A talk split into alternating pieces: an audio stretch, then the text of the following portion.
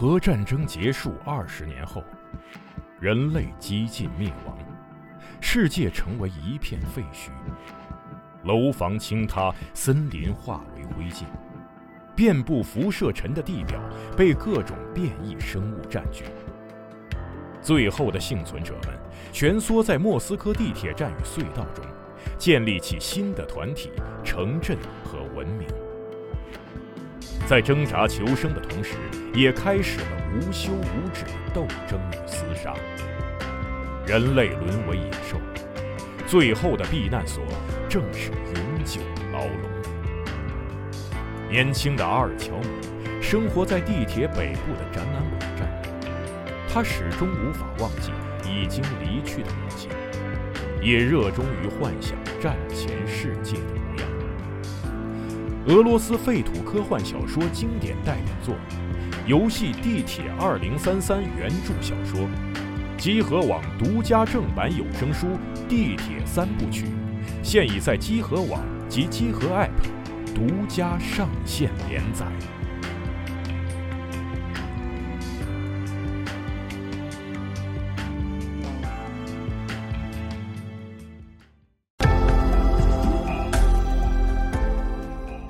明日方舟》是鹰角网络的第一款游戏，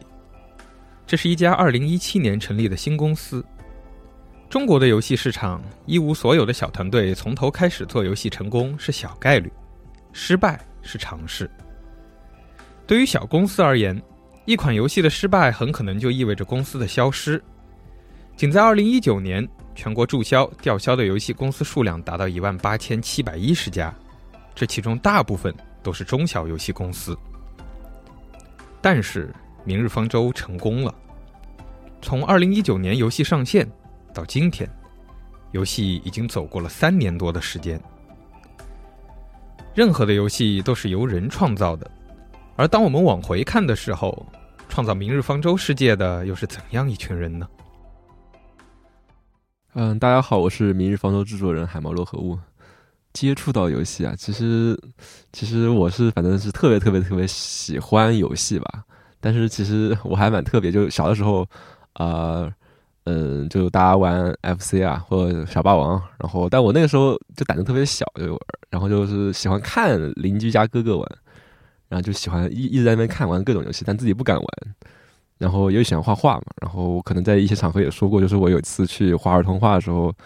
就。就是老师说什么都能画，然后我第一次听到这么自由，然后就画了那个，直接画那个坦克大战，然后直接就被老师说了，被，然后带回去被我爸也说了，然后但是他们他们觉得很很很搞笑，但是也也说我怎么能这样乱画，但是没有没有特别骂我吧，然后反正就是后面上了小学以后开始野了，家家里有电脑了，开始玩玩自己自己玩了，然后就其实就是我我父母形容我就特别痴迷，然后手上只要有电子设备就是会停不下来，然后就。反正特别喜欢玩游戏，然后要说如果是说说只是做游戏的话，就是说，嗯，早年也会玩那个 RPG Maker 这种，但是其实那个时候，但凡接触过 RPG Maker，就会意识到做游戏 非常困难，非常困难。就是我花了大概一个暑假时间，在捣鼓了一堆东西，当然那时候还还没有能力去完全产出素材吧，就拿现有素材去拼什么的，捣鼓了每天可能捣鼓一会儿会儿或偷偷玩嘛，就是有些时候是。捣鼓了快一个暑假吧，你也只能整出十五分钟能玩的东西，甚至说这东西还不能称上好玩。所以说那个时候就开始就是，但是还是一直在想去做这个事情。对，就是到了大学以后，就是我自己也是有意识去准备入行前的一些知识啊什么，就是肯定我需要去不但除了自己去练习绘画，去学习设计。也需要去学习游戏的制作的一些工艺，还有目前像游戏业界的一些走向等等等等。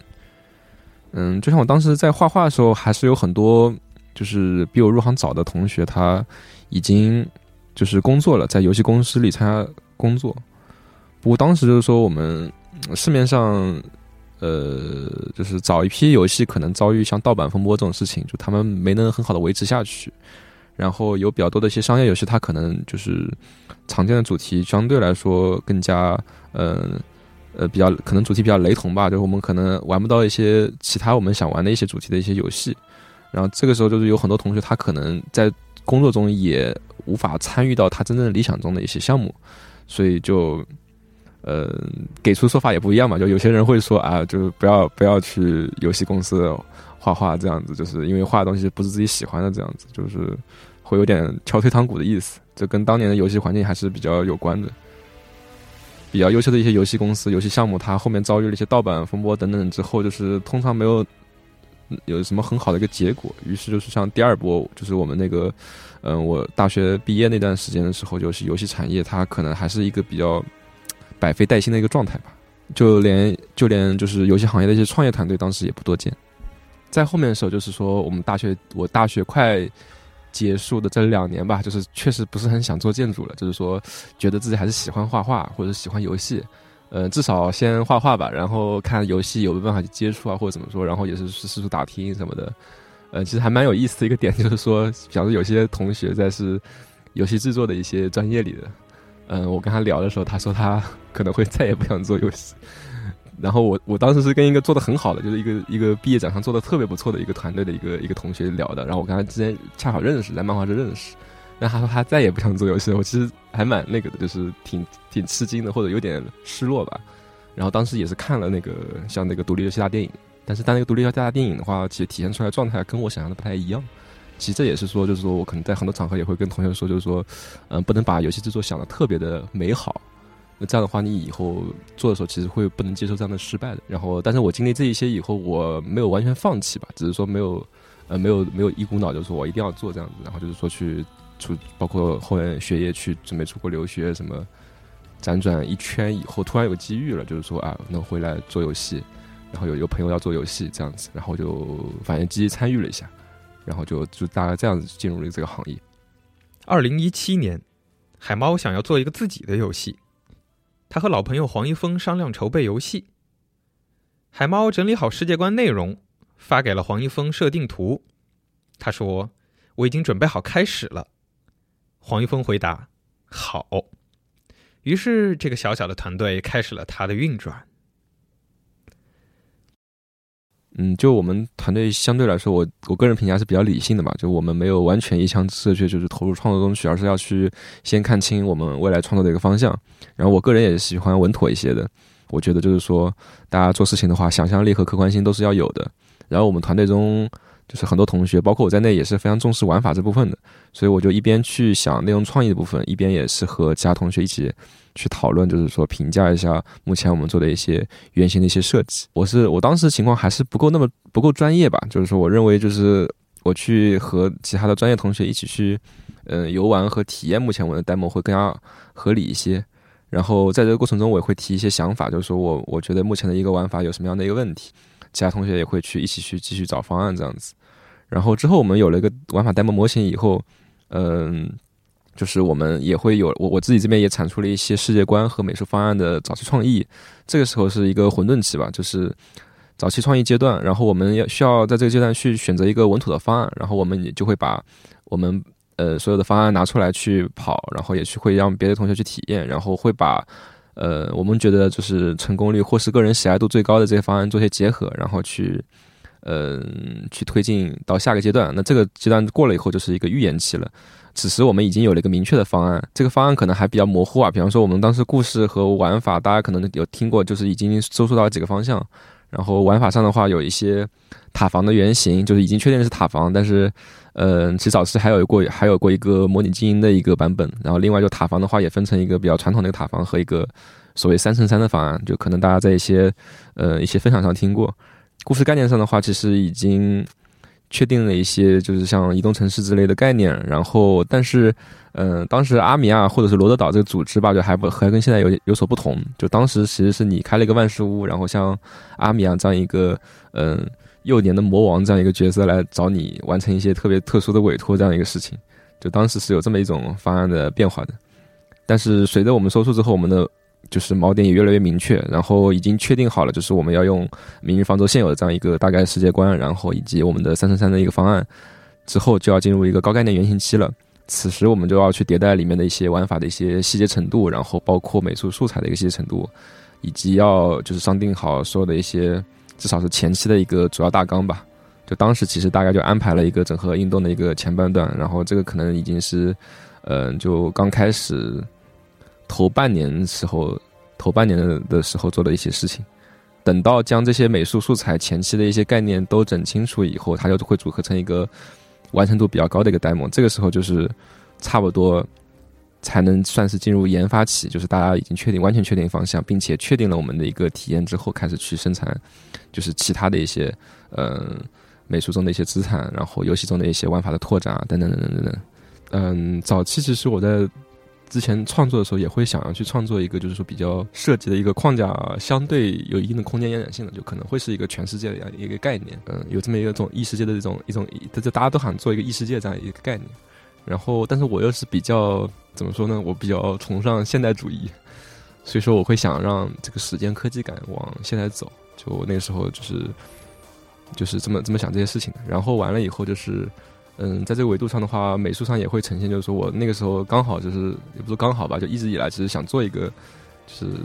就有兽耳、兽耳和人外要素比较多的一个作品嘛，就算是一个比较，呃，我觉得比较有意思的一个一个点。然后就是想把这两个结合一下，然后完了以后就是，那么世界观雏形就出来，就是一个兽耳的一个现代的世界范围的一个设计。这样，当然我们就是一般来说大家都能提全世界的框架的大纲，但是你真的要去把这个。做实的话，还是要从小的格局开始去拓展的。所以说，我们我当时也会有那个，包括说，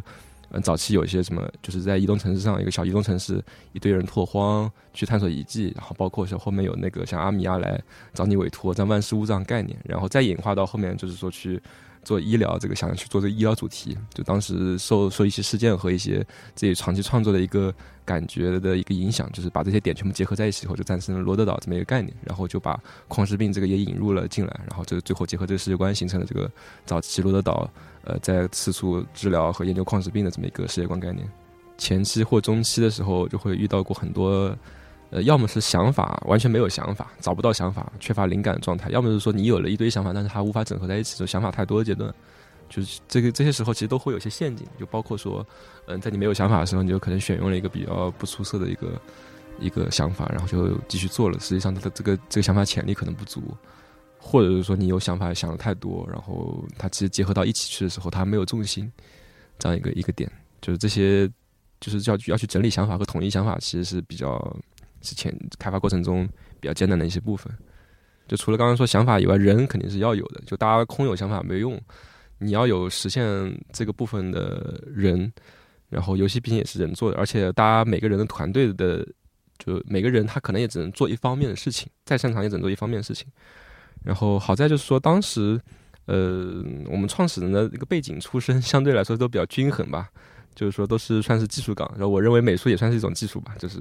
都是都大家都是做做踏实做事的人，都是都有在这方面有些能力，然后我们也有能力去做判断，说是呃如何去吸引一些别的人才这样子，然后就是说通过不断努力吧，就把整个团队中就是可能还缺失的一些部分的人也也都找起来，然后其实当时的话是说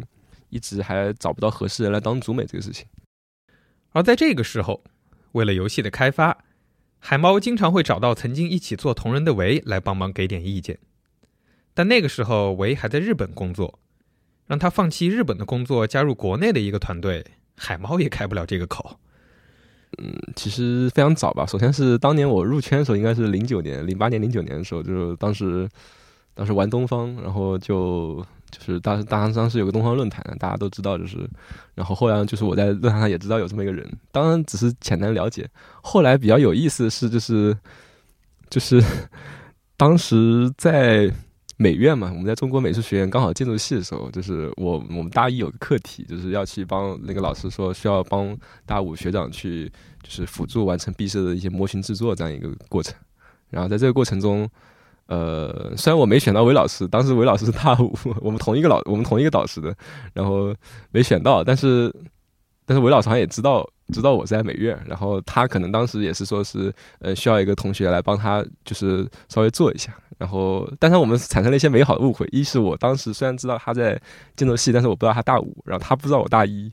然后我们没有 没有没有没有提前沟通好信息，阴差阳错没有选到。但后来还是他来找我以后，我们一来二去就认识了。反正就是有些反正美美好的大学生活的回忆。然后然后后来就是我就深入，后来我加入二维镜像以后，就大家有了更多的交集，然后包括就是一起创作啊，然后一起玩这样子，然后就是非常熟悉。而且我们都是杭州人。嗯，当时找韦老师的话是，其实也是也是组建团队中早期的一些难处吧，就是当时呃还没确定团队规。团队团队包括注公司也没注册嘛，那时候，就是我肯定会，我有些想法，其实也是跟嗯周围的一些伙伴聊过，就是我想做做个游戏啊，这样这样这样。然后当时我老才在日本。其实对于当时的韦来说，他并没有考虑那么多。对于一个创作者来说，能够创作好的作品固然很重要，但是和谁一起创作也是一件非常重要的事。大家好，我是维艾特 W，我是明日方舟的前美术总监，我现在是负责整个 IP 相关的工作，然后在明日方舟的 TV 动画当中担任了角色原案和制片人的工作。可可从从从根本的原因来说，肯定是因为就是海猫他在这个团队里嘛，对吧？就是因为我很早就就认识海猫，然后怎么说呢？就是海猫因为一直有联系，然后他反正在一七年左右给我看了他的那个。就是在做的那个项目本身，然后我也觉得这个项目的世界观啊，包括，呃，他们在做的事情本身，我觉得是非常，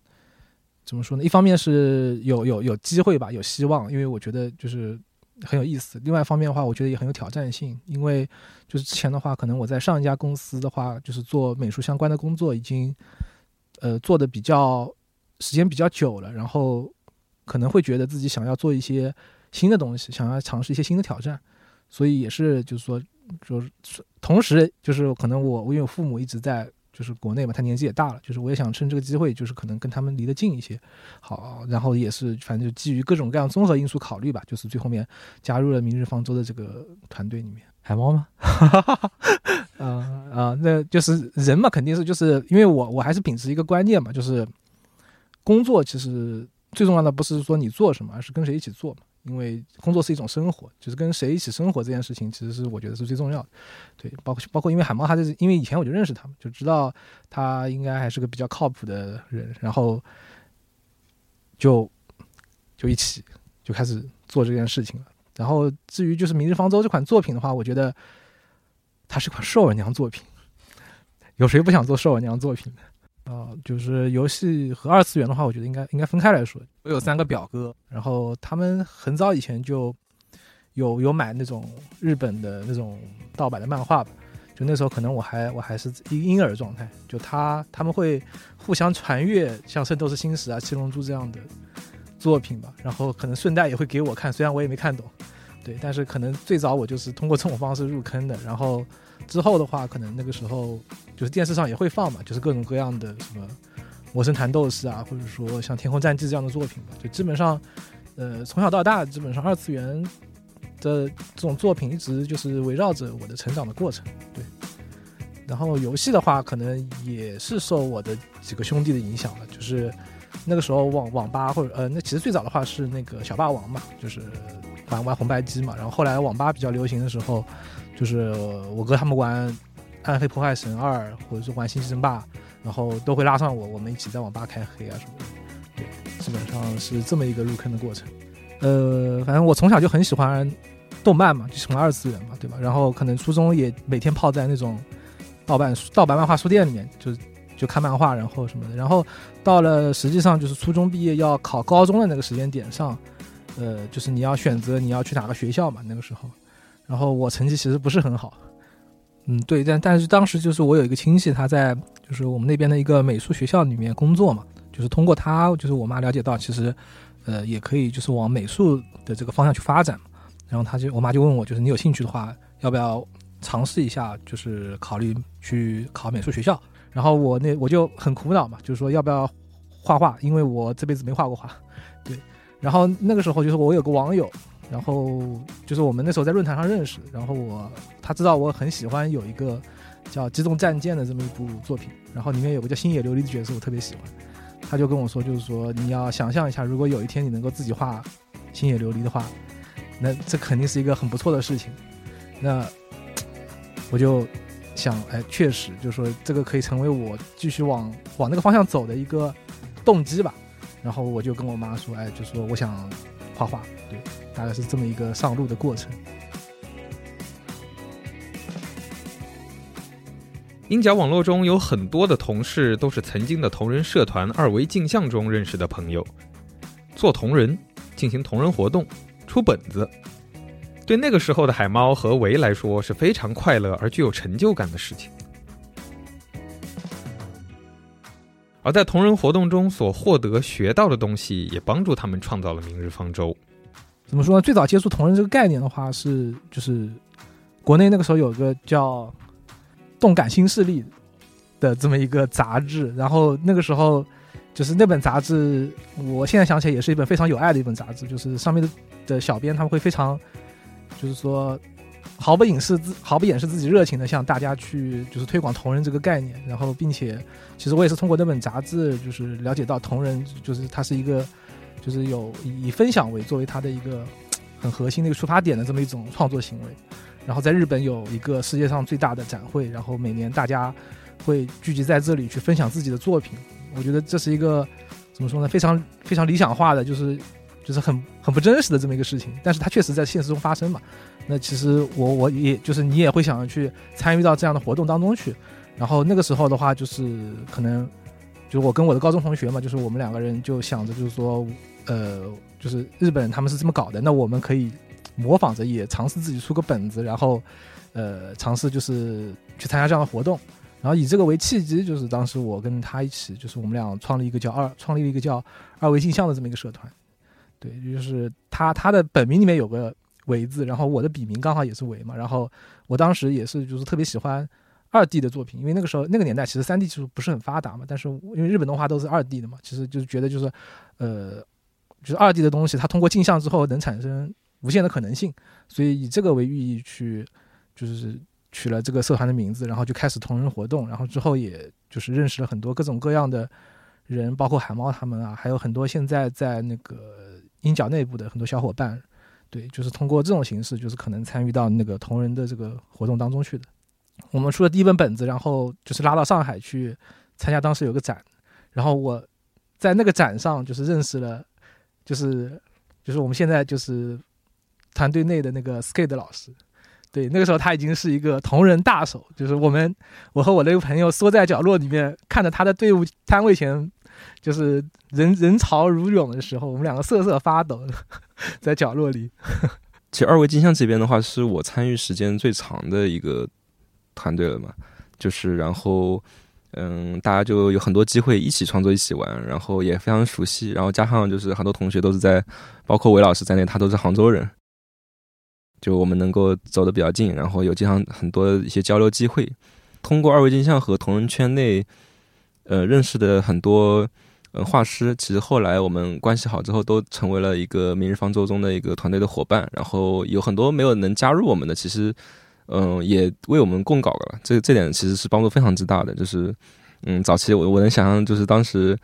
在准备《明日方舟》和鹰角子公司这个这个前期的时候，就是我去找过不同的一些伙伴，去询问他们的意见，包括就是说我提出我自己想法，希望看看大家能不能就是嗯，就是能不能约个稿。然后有很多同伴，包括像黑兔紫菜老师吧，就当时就是嗯给了我一些意见，然后并且非常就非常他们非常踊跃的，就是为我提供了一些灵感。然后包括像嗯早期的一些就是德克萨斯这种角色，都是非常早就出现的。啊，不过当时就是说，其实，呃，黑兔紫菜老师他们想当时想就是出国留学，所以我就我就没有就是硬拉他们加入团队吧，有这么一个情况，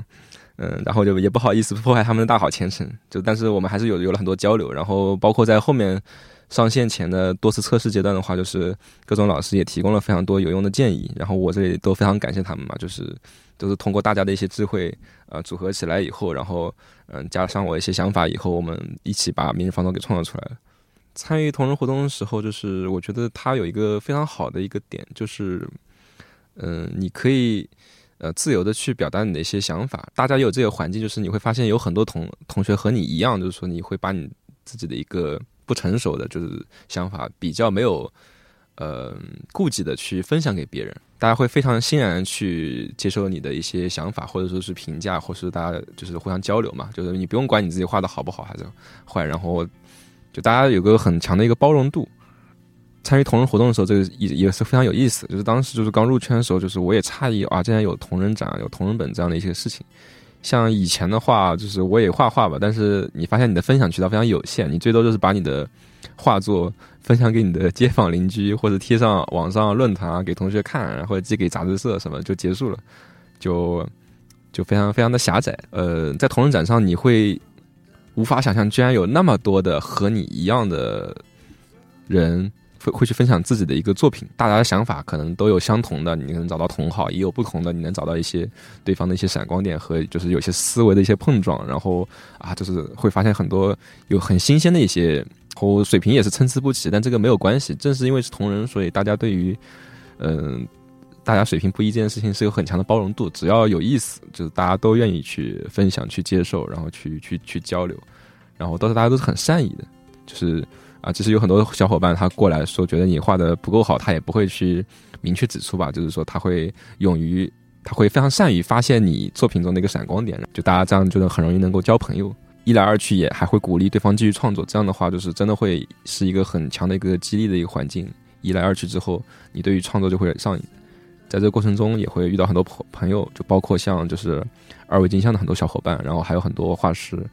然后，其实他们都为后面的《明日方舟》的创作，就是就起到了每个人都可能起到了非常关键的作用吧。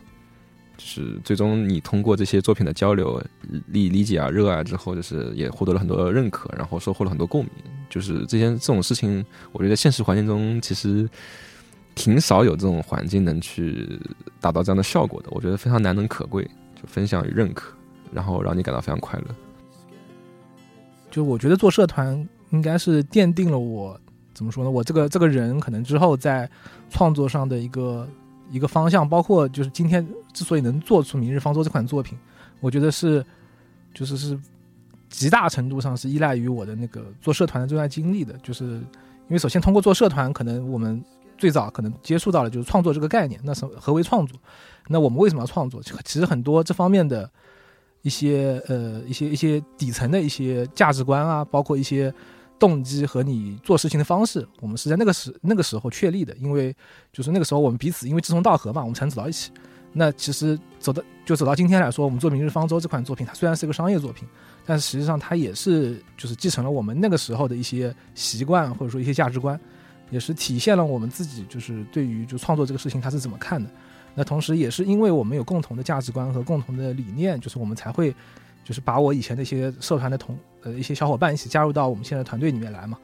那其实我觉得，就是说，对于对于我来说的话，可能就是说，现在《明日方舟》这款作品，它就是我们就是同人创作的一个延续。对，只是可能我们时代不一样了，所以我们用一些新的方式，或者说用一些就是大家更能接受的一些方式去做一些大家更能接受的内容。做同人的话，很大程度上你是在一个，呃，已有的一个世界观，或者说已经前人有很多积累的这么一个土壤上，你去种你自己的，比如说梨啊、苹果啊之类的东西，就是它是一个相对来说比较水到渠成，然后可能没有那么复杂的一个事情。然后同时，因为你你你你创作同人的本质是为了去分享嘛，那我既然是不是一个以就是盈利为目的去做的这个事情，那其实我也不会有那么多的包袱，所以整个事情它会比较放松一些。对，但是做商业游戏的话肯定是不一样的，因为首先我们需要通过做这个产品，就是是需要赚钱的。那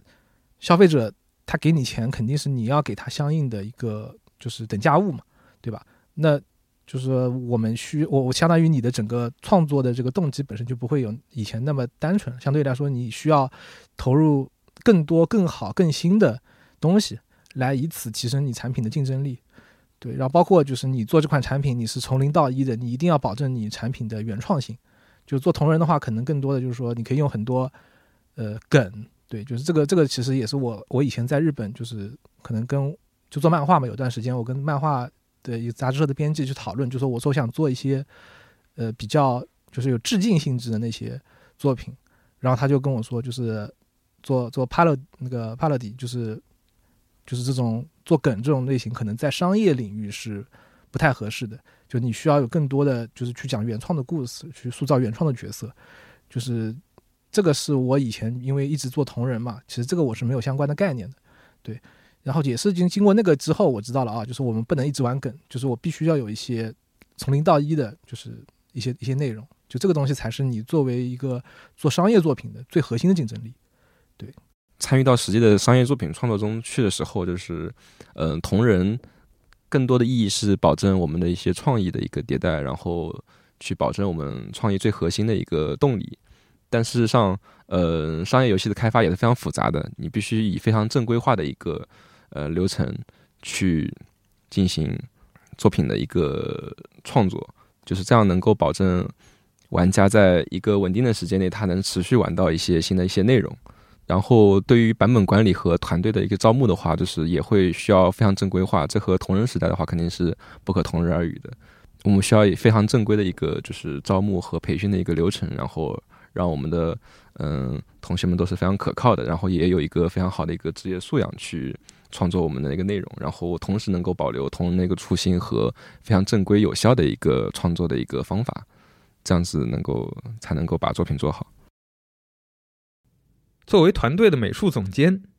维设计了《明日方舟》早期大量的主线角色，包括三主角阿米亚、陈和凯尔西。和传统意义上的画师不同。作为美术总监，我要考虑的事情更多。就是韦老师可能圣剑集里也提到过关于选就是角色方案的一些事情。然后我这边印象深就是说画早期早期画像陈阿米亚、嗯凯尔西这些角重要角色的一些设计，我提供了一些早期的一些想法方案。当然就是说希望韦老师进行一些改进。然后就是说包括就是说是我我当时其实很多是只有文字的，然后说是然后提供了一些参考的一些方向，然后希望韦老师能够通过自己的想法去。就是把它形成一个我们最早的一个出版这样一个更更更更 OK 的一个方案，然后我们争执最大其实关于陈这个角色，然后我们不能说争执吧，就是我们的想法会有一些区别，包括对很多一些点上都有不同的一些见解。然后这个时候魏老师说，就是说，呃，要不就是说，呃，我们来投个票吧，就是当时团队人也不多，就是二十个不到，十十几个人。然后就说刚好就是我们，我们也各自尝试用自己自己自己去画了一下，就是我们想象中的一些要素组合起来一个成的一个角色的应该是什么一个形象。然后我们看了一下以后，觉得方向是有些区别的。然后要不是让大家，然后我也出了很多方案，然后让大家来看一下，嗯，大家来投一下票，感觉什么方案更好这样子。然后就是在大家选出来后，其实大家选出来是觉得韦老师的一个版本是是是是是最好的。然后当当时就我就我就觉得，那就是那就选韦老师这个版本了。但是韦老师。呃，在敲定方案之后，他自己就是把我的这个我我其中有一个版本的一些非常重要的要素，他加到了一个他自己方案中去，然后把把相当于把我的设计和他设计又结合了一下，然后这个方案就是说，韦老师觉得他更更更好，然后这就是大家现在看到的，就是今天的这个成的这个版本，就是就可能大家不太熟悉，就是游戏开发流程的话，或者说我们当时这个实际情况的话，会不太了解这个。这个意义的这个举动有什么意义啊？就是说，当时工期很紧张，就是大家也对韦老师能力就是非常信服和认可的。但是他在自己的作品获得认可之后，就是他仍然会去花时间反复推敲，说他这个虽然是被大家选出来是最好的方案，但是就他仍然会认为，就是说，就是就是说可能还不够好。然后他可能也会觉得我的方案中，他结合那些点上，就是有一定的呃必要性，或者觉得这些点上结合可能更有更有某方面的更好的意义，所以他又结合。所以说。就是他通过这样一个行为去尝试找到了更好的一个方案，他认为更好的方案，就是我觉得这个事情是一个非常负责的那个创作者会做的事情。就这点的话，其实就是还蛮感动的，这样一个一个情况。海猫第一个就是最最早让我接触到的就是他们游戏里的就是角色，然后当时其实就是海猫他自己在画，然后我也就在他创作的过程当中提了一些意见。那比如说像一些鞋，就是鞋子，我说穿皮鞋可能比较好，因为就是小女孩穿皮鞋会。显得比较有气质一些，然后同时包括可能一些服饰啊什么的，就是也提出一些意见。然后当然那个时候我还没有加入团队嘛，那后来可能就是正式加入团队之后呢，就是确定要对阿米亚这个角色进行一个重新的设计。然后我当时就先看了海猫之前的那一版，然后问了他一些他的想法吧，然后也了解了一些故事世界观的一个一个构成。然后我就是确定，就是这个角色他首先得是一个。现代的角色，对，就是他得是一个，就是让我们的用户能够有比较强的一个亲切感的角色，就是因为我们现在年轻人嘛，大家其实穿的都是相对来说比较时尚，或者说比较呃，就是相对机能性会比较强的这些，所以他一定是一个外观看起来是比较有认同感的这么一个角色。但是同时呢，他因为阿米亚他是一个非常就是虽然年纪很小，但是他有很大的一个包袱，他需要承担很沉重的使命，然后他是一个领导人，所以他他的内内核他一定是一个相对来说比较厚重的，能够能够架得住的这么一个角色，所以他的。就是里面这件衣服，我选用了一个相对比较古典的欧式的这么一个设计。这样的话，相当于，呃，会有一种，就是第一眼看上去，你看他是现代的角色，但是你仔细去看他的细节，看他的内里的话，会觉得，哎，里面有很多你熟所熟悉的那些，就是相对来说比较不是那么现代的要素。那同时，他也穿的是一个学生学生装吧，学生就是随时就是其实就是那种，那个应该这个应该怎么说，算是制服对，因为我觉得制服这个这个。这个东西它非常的有亲切感，因为我们每一个人都经历过学生时代，我们都穿过制服，虽然可能制服的款式有所不同啊，但是我觉得制服它是我们每一个人的其实记忆当中非常有共性的一个部分。你看到它会有很强的安全感，你也会觉得呃很亲切。那我觉得做到了这两点之后呢，可能玩家在看到阿米亚这个角色的时候，他第一眼一定会觉得这不是一个离他很远的角色，他一定是一个有熟悉感，但是又是非常有新鲜感的这么一个角色。对然后同时的话，就是阿米亚的耳朵，我特意可能会比较多的去采用一个比较尖锐的造型，因为我希望，嗯，他不是一个纯粹的很圆圆、很可爱的一个角色，他应该是有一定的锐度，因为他始终是一个领导人，他需要有一个洞见或者说一种观察力吧，就是这种适当的一种锐气，我觉得是需要体现在这个角色身上的。就是我觉得大家叫他驴还是叫他兔子，我个人是。就是都无所谓的，因为我觉得有争议这件事情本身是个好事情嘛。但是之所以在年会上我会特意就是去指出，就是在在在那个颁奖台上跟大家说阿米亚是兔子，是因为因为到底我们是一个创作团队，就是你对于自己的作品的一个调性的控制这件事情，我认为是非常重要的。嗯，因为现在不是老是会有我们的就是怎么说圈子表说会说 OOC OOC 嘛，其实我会特别害怕，就是我们的整个团队。把 OOC 当成是一个比较正常的状态，就是这部作品的创作者你自己必须要能够 hold 住整件事情，因为一旦你做的东西 OOC 了，可能就是你你就就是没有办法去区分你和普通就其他那些同人创作者之间的那个位置了。就很多时候我们自己一定要就是控制住我们自己的那个创作的边界，就是你是做原创的人，就是做原创的人对于有一些原则性的东西必须要把握住。其实是通过这种方式告诉大家，就是阿米亚是兔子，你别有一天真把它写成了是驴。对，其实我会比较担心这个事情。对，啊，就是陈的话，其实是就是我们三女主当中第二个落地的角色。然后，所以呢，就是我们研究并参考历史上比较有名的一些就是华裔的警察系的女性角色吧。就比如说《生化危机》的那个艾达旺，或者说《街头霸王》的春丽。但是就是这些角色的话，本身它设计的时间点距离现在都比较远了，而且带有一定程度上的一些，就是说就是国外的一些视角。然后，所以我们自己做的话，其实就更更加更加希望做一些比较接地气的一些，就是中国的角色嘛。所以陈的话会就是比较多的，就是吸取了当代的一些警察元素。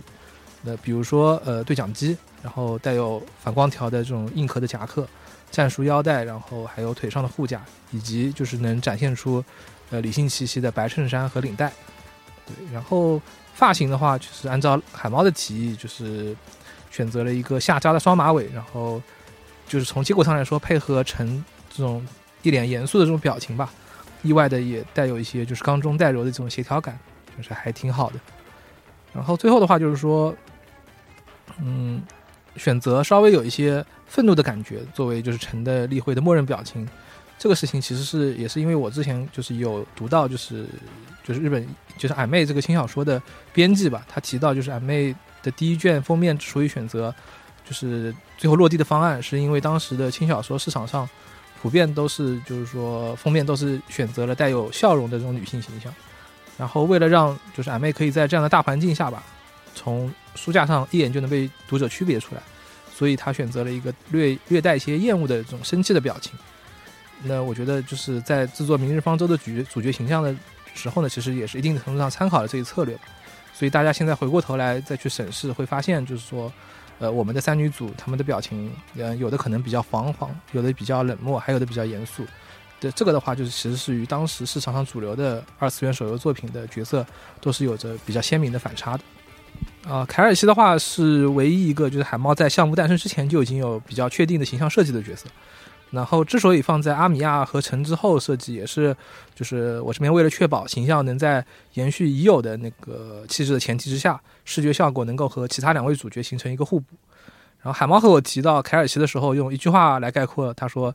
呃，这个女人来自泰拉。”然后因为我个人的话也是就是说这个男人来自地球这部科幻电影的一个粉丝，所以我就他一句话我就明白他想要是想要的是个什么东西。所以就是我提炼出来的话，就可能是呃冰冷的未来感是凯尔西这个角色的一个关键词。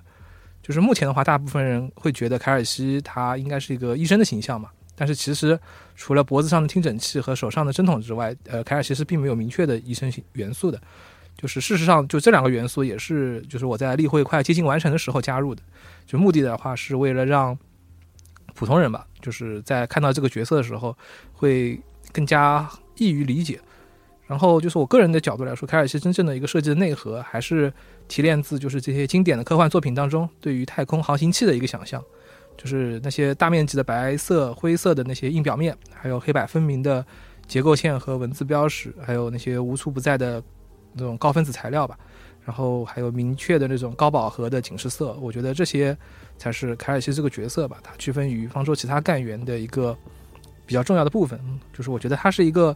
真正的来自和我们其他人不同时代的一个人的这么一种感觉。嗯，首先就是说。本身就想在阿米亚身上塑造一些冲突感吧，然后如此大的一个责任落在一个非常看上去非常柔弱的一个小女孩的身上，就大家难免会有就是怜爱之心嘛，然后会去，然后同时就是说她去接受一些痛苦，或是去。承担一些事情的时候，就是大家也会，嗯，非常心疼他吧。就是说，他会和大家产生一种共鸣，就是说我想要去保护这样的一个人，或者说我需要去从把他担子从他身上卸下来这样子。其实阿米亚、陈和凯尔西，就是他三个，就是就是一个经历经历的丰富度是不太一样的。就是从凯尔西到阿米亚，他的经历是逐渐就是越来越短的。然后因此就是说也产生了比较大的一个不同，有点像是代表着一个过去，然后城是现在，而阿米亚是未来这样的感觉。然后同样也就是说，做整个作品会把理想、希望这样的一些概念放在阿米亚身上，而更多的一些就现实的一些就是困难、挫折什么的会放在像凯尔斯和陈身上这样子，就他们已经接受了很大量了，然后这回阿米亚也接受到了很多，但是。可能甚至是说阿米亚在影响陈和凯尔西，他们将罗德岛最终就是能够突破很多困境，去向前迈进，去寻找比较渺茫渺茫，但是也有可能能够产生无限呃无限光芒的这么一个未来。在二零一九年的时间点，像是《明日方舟》这样美术风格的游戏并不多见，它很独特，独特到甚至有一种说法叫做“周位”。但到底什么是周位呢？就就我觉得，就是现在来说，可能这个概念已经比较宽泛了吧。然后我还想起一个比较有意思的事情，就是，嗯，之前就是网上有同学会去讨论那个什么是周位穿搭这个事情，就其实跟跟前面的概念有点像，就大家就是当然这个比较有意思嘛，是一个就是大家的一个就是玩梗嘛，就是说啊，你找一个兽儿，然后呃穿上一些现代的一些服装或是一些技能风，然后做些。做一些就是意味不明的绑带之类的，就是这是对大家对这个周围的理解。就是其实你要这么说的话，确实这就是对周围的一个定义。但是，呃，《明日方舟》中，它是不止于如此去这么做的。就是对于我们，我们对于创造一个角色来说，那肯定不不只是说你穿了个技能风绑这个绑带就能结束的。我们对于角色的一些比例啊，然后你的一些装饰物的位置、实用性，呃，会有些平衡考虑。有些是为了美观，有些是为了实用。然后。然后，总之会有各种各样的一个平衡，才能产生比较好的一个效果。就是，所以说，就是周位和明日方舟它是不完全等同的一个事情。就是我们对于自己创作的要求肯定会更高一些。但是，但是我我我也很就是很欣慰，就是说我们做的一些比较现代化的一些设计的概念，就这些概念也是不光是来自于我们的，嗯，但是它通过我们游戏或是。呃，那个就是我们这这段这几年来的一个游戏的一个美术风格的一个潮流的一个变化，然后让大家更多接触到了这种现代设计，然后或是运用到了一些作品中去，就是呃，我觉得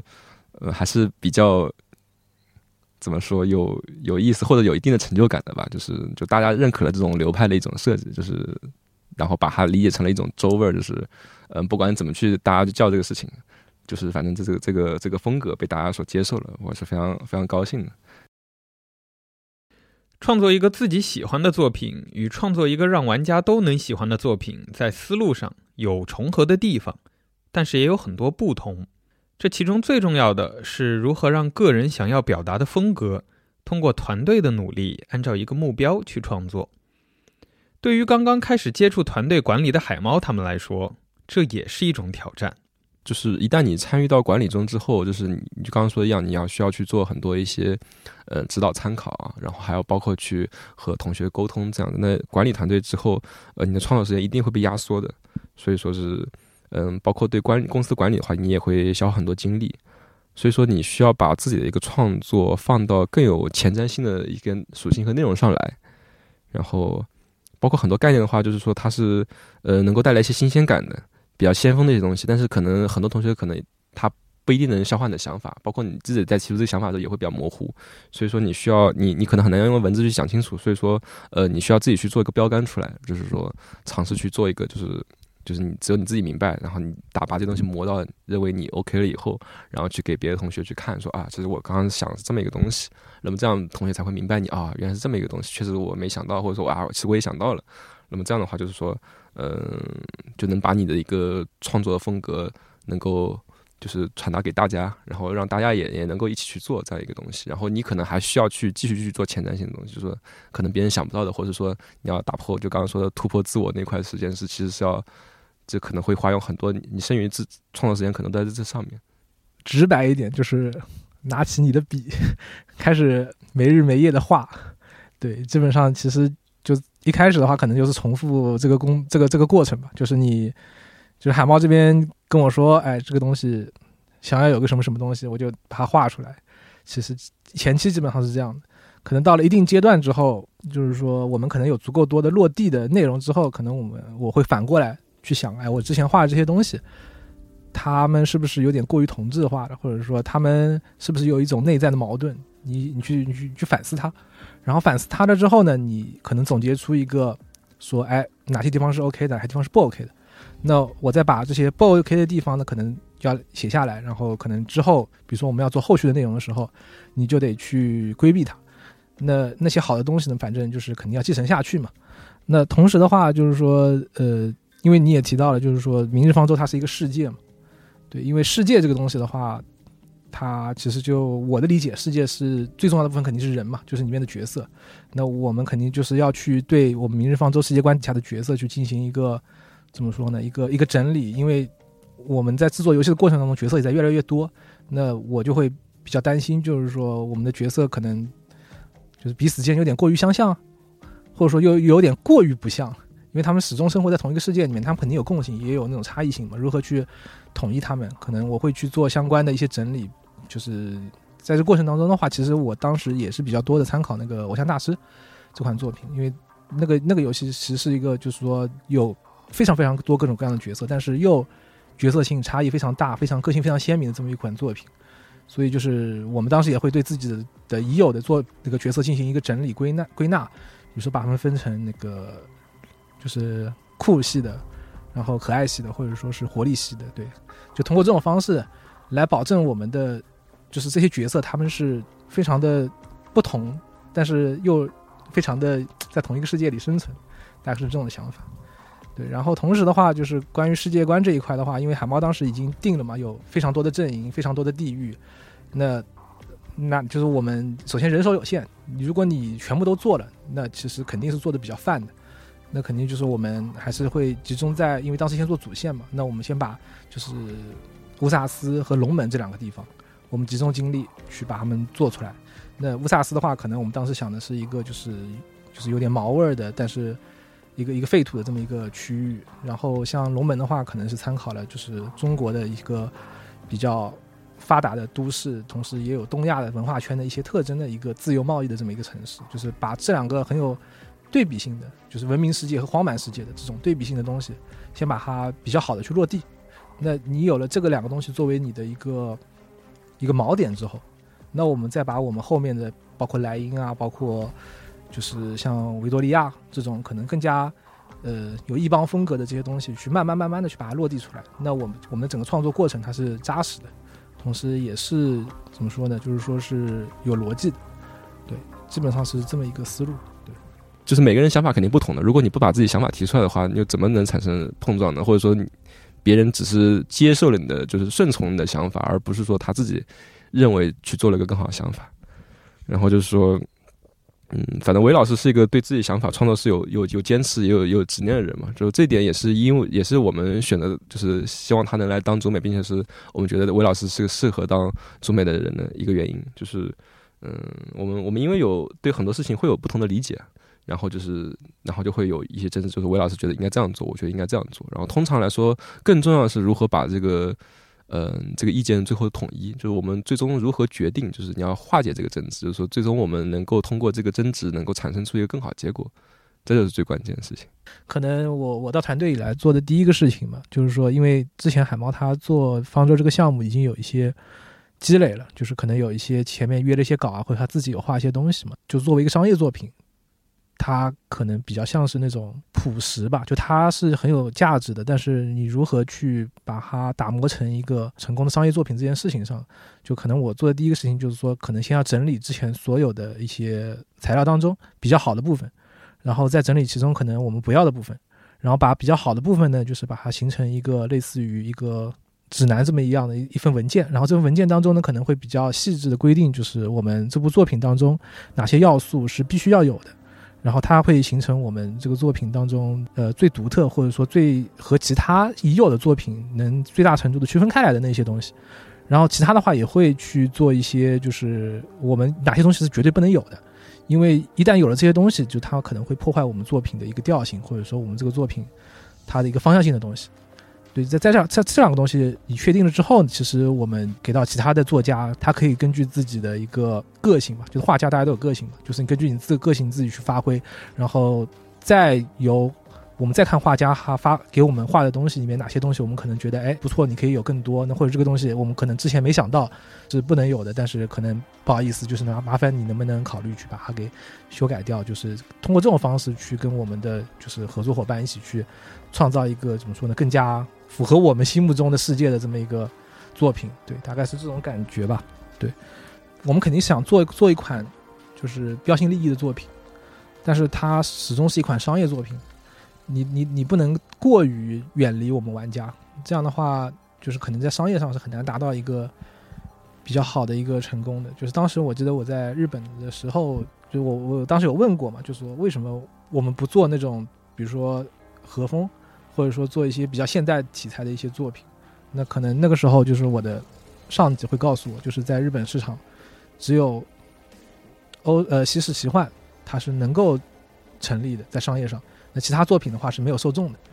那其实就是关于这一点，其实我当我印象特别深刻嘛。所以在回来做《明日方舟》的时候，就是我会特别注意，就是说得一直做新的东西，但是同时又不能。让这些新的东西和我们的玩家的那些认知和他以及已有的那些对好作品的认知是有完全隔断式的一种跨越的。我们必须保持保持某种联系。对，基于这个前提的话，很多时候如果你做的过于超前或者过于未来，那我会觉得这个东西它不 OK。但我会要求你去找一些现实中的参考。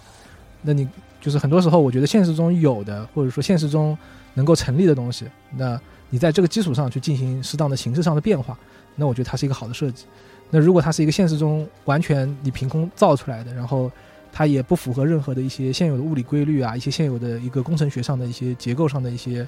设计的一些逻辑，那我觉得它不是一个好的设计。其实基本上还是前面海猫说的一个比较怎么说呢，就是现代主义的或者说比较实用主义的一种设计观点。这个这个搭建这个美术风美术风格最大的困难的点的话，我我认为就是说，首先因为美术风格本身是我们。自己可能以前就一直怎么说呢？就是你的大学教育啊，还是说你自己的一些耳濡目染的过程当中，其实都比较熟悉的一些东西。所以，事实上，我们认为比较大的困难是在有限的一个人力资源里面，我们要选择尽量重要的部分去让它落地。我觉得这可能是最大最大的困难。就是当时因为团队人数也非常少嘛，然后可能真正能够去实现美术部分的，可能老师也不多。那如何在就是这么多无限的可能性当中去选择我们认为就是最重要的部分？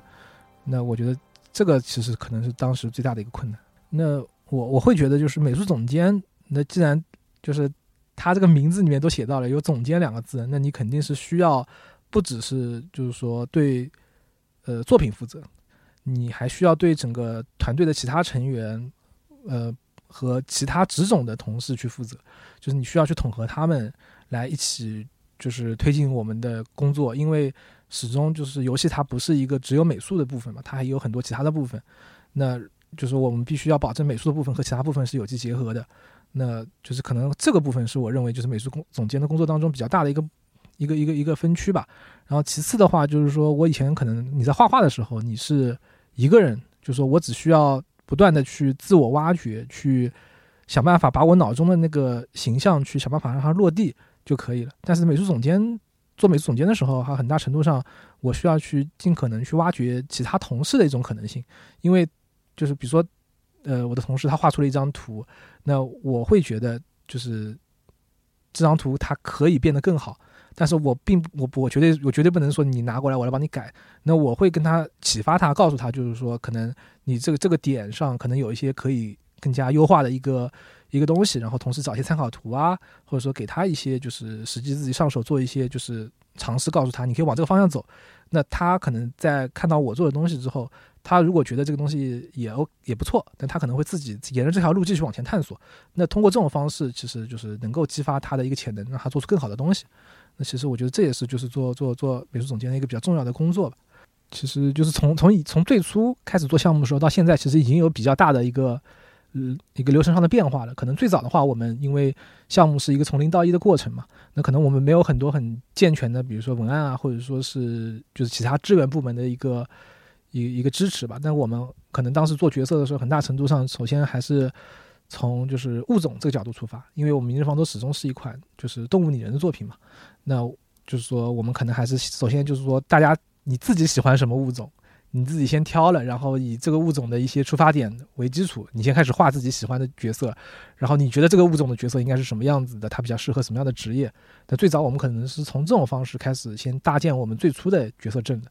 那到了比较后期，我们的。包括文案啊、世界观之类的工作，其实都已经跟上来了嘛。那在这个时间点上的话，可能我们就是不能够再非常就是随心所欲的说你喜欢什么你就画什么，你想好想怎么画就怎么画。我们更多的需要去互相配合，去搭建一个比较完整的，就是说自洽的一个体系。在这个时间点上，同文案同学就会会告诉我们，就是说我们已经有哪几个物种的角色了，那他们几个是一个阵营的。那现在我们在这个阵营当中，还需要去加入一个跟他们匹配的。一个新的一个，比如说旁听的一个物种，那但是这个物种呢，它又必须要跟我们现在所有的角色有所区分，同时也要满足策划老师的一个职业上的一个需求。那这个时候，其实真正的挑战就来了，就是你需要带着锁链跳舞嘛。那这个时候就是说，你需要做更多的参考啊，需要打开你的脑袋，需要跟大家讨论，甚至就是需要反复去，就是做出一个就是在夹缝当中寻找一个有差异性的，但是又非常有特色的这么一个角色，对。基本上可能就包括同时的话，可能我们也会挺多的去参考，就是说，呃，怎么说呢？一些其他作品吧。因为前面我也提到了偶像大师嘛，就是在做角色性的差异化这点上，它是一个非常好的一个范例。就是我们也会去看，就是说像这样的作品，他们是如何做出不一样的角色的，让他们各自有各自的个性，同时又有各自的共性，让他们能显得比较自强。对，我觉得。最宝贵的能力和财富的话，可能，呃，一个是就是说你的一个美术的，或者说一种对世界的一个看法吧。因为我觉得就是说画画的人其实他是用绘画这门语言去表达自我，就是你你就像就是写写文字的人，他是通过文字这种手段去表达自我，或者说写做音乐的人，他通过音乐这种手段去表达自我。就是说，画画的人的话，可能你的那种表达自我的方式本身是跟其他职业的人是不太一样的。那我觉得这种，这种就是说一种长期形成的这种对于语言的掌握本身，可能是我觉得最重要的部分。那无论是通过什么样的技术，那语言我认为它本质那个表达的部分是共通的，就你可以用新的技术去表达一些更加复杂的东西。表达一些就是以前用那些就比如说比较落后的技术无法表达的语那那些想法，但是我觉得可能就是那种你想表达的东西，反而本身是比较重要的。这也是我觉得你作为一个画画的人最核心的部分。就其他，其实我们经常会提到，比如说画技，或者说你用什么软件，或者说用什么理论知识去进行表达。我觉得这些东西其实它是一个呃偏应用或者说偏呃形式上的东西。我觉得最重要的是你到底想表达是什么。我觉得这个事情本身是最重要的。二零二一年四月，明日方舟发售了自己的第一本设定集，然而设定集的内容却没能让购买的玩家满意。缺少详细的设定、排版的问题，这些都成为了玩家不满的原因。发生了这件事之后没多久，维和内部经过讨论，决定将设定集重置，并免费赠送给购买了第一部设定集的玩家。大家应该也注意到，就是我在自我介绍的时候也说了自己是《明日方舟》的前主美。对，就是目前的话，其实我已经就不再担任明日方舟的这个主美的工作了。那相关的职能呢，也就是说通过平稳的一些交接，交给了我的各种各样的同事们。但是未来的话呢，就是有机会的话，我仍然会以画师的身份参与到方舟这个世界的一个建设当中去。最早是在二零一九年的十月被提出来的，就是中间经历了许多事情，就直到二零二一年最后才和大家见面。嗯，回过头来看的话。第一版设定集在立项阶段其实是不充分和缺乏远见的，就是我作为第一版设定集的负责人之一，肯定是难就其责的。然后也是想要借这个机会吧，向第一版设定集，呃，因为第一版设定集受到伤害的同学们说一声对不起。然后而说到为什么要选择重置设定集一，并且免费发放，呃，从根本上来说的话，就是一方面意识到，呃，之前事情确实没有做好吧，就按照夏亚的话来说，就是不得不承认这是年轻时犯下的错误。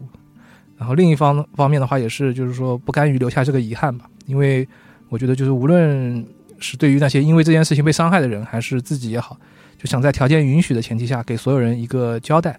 然后就在复盘会上，就是我提出了目前的呃这个落地的方案。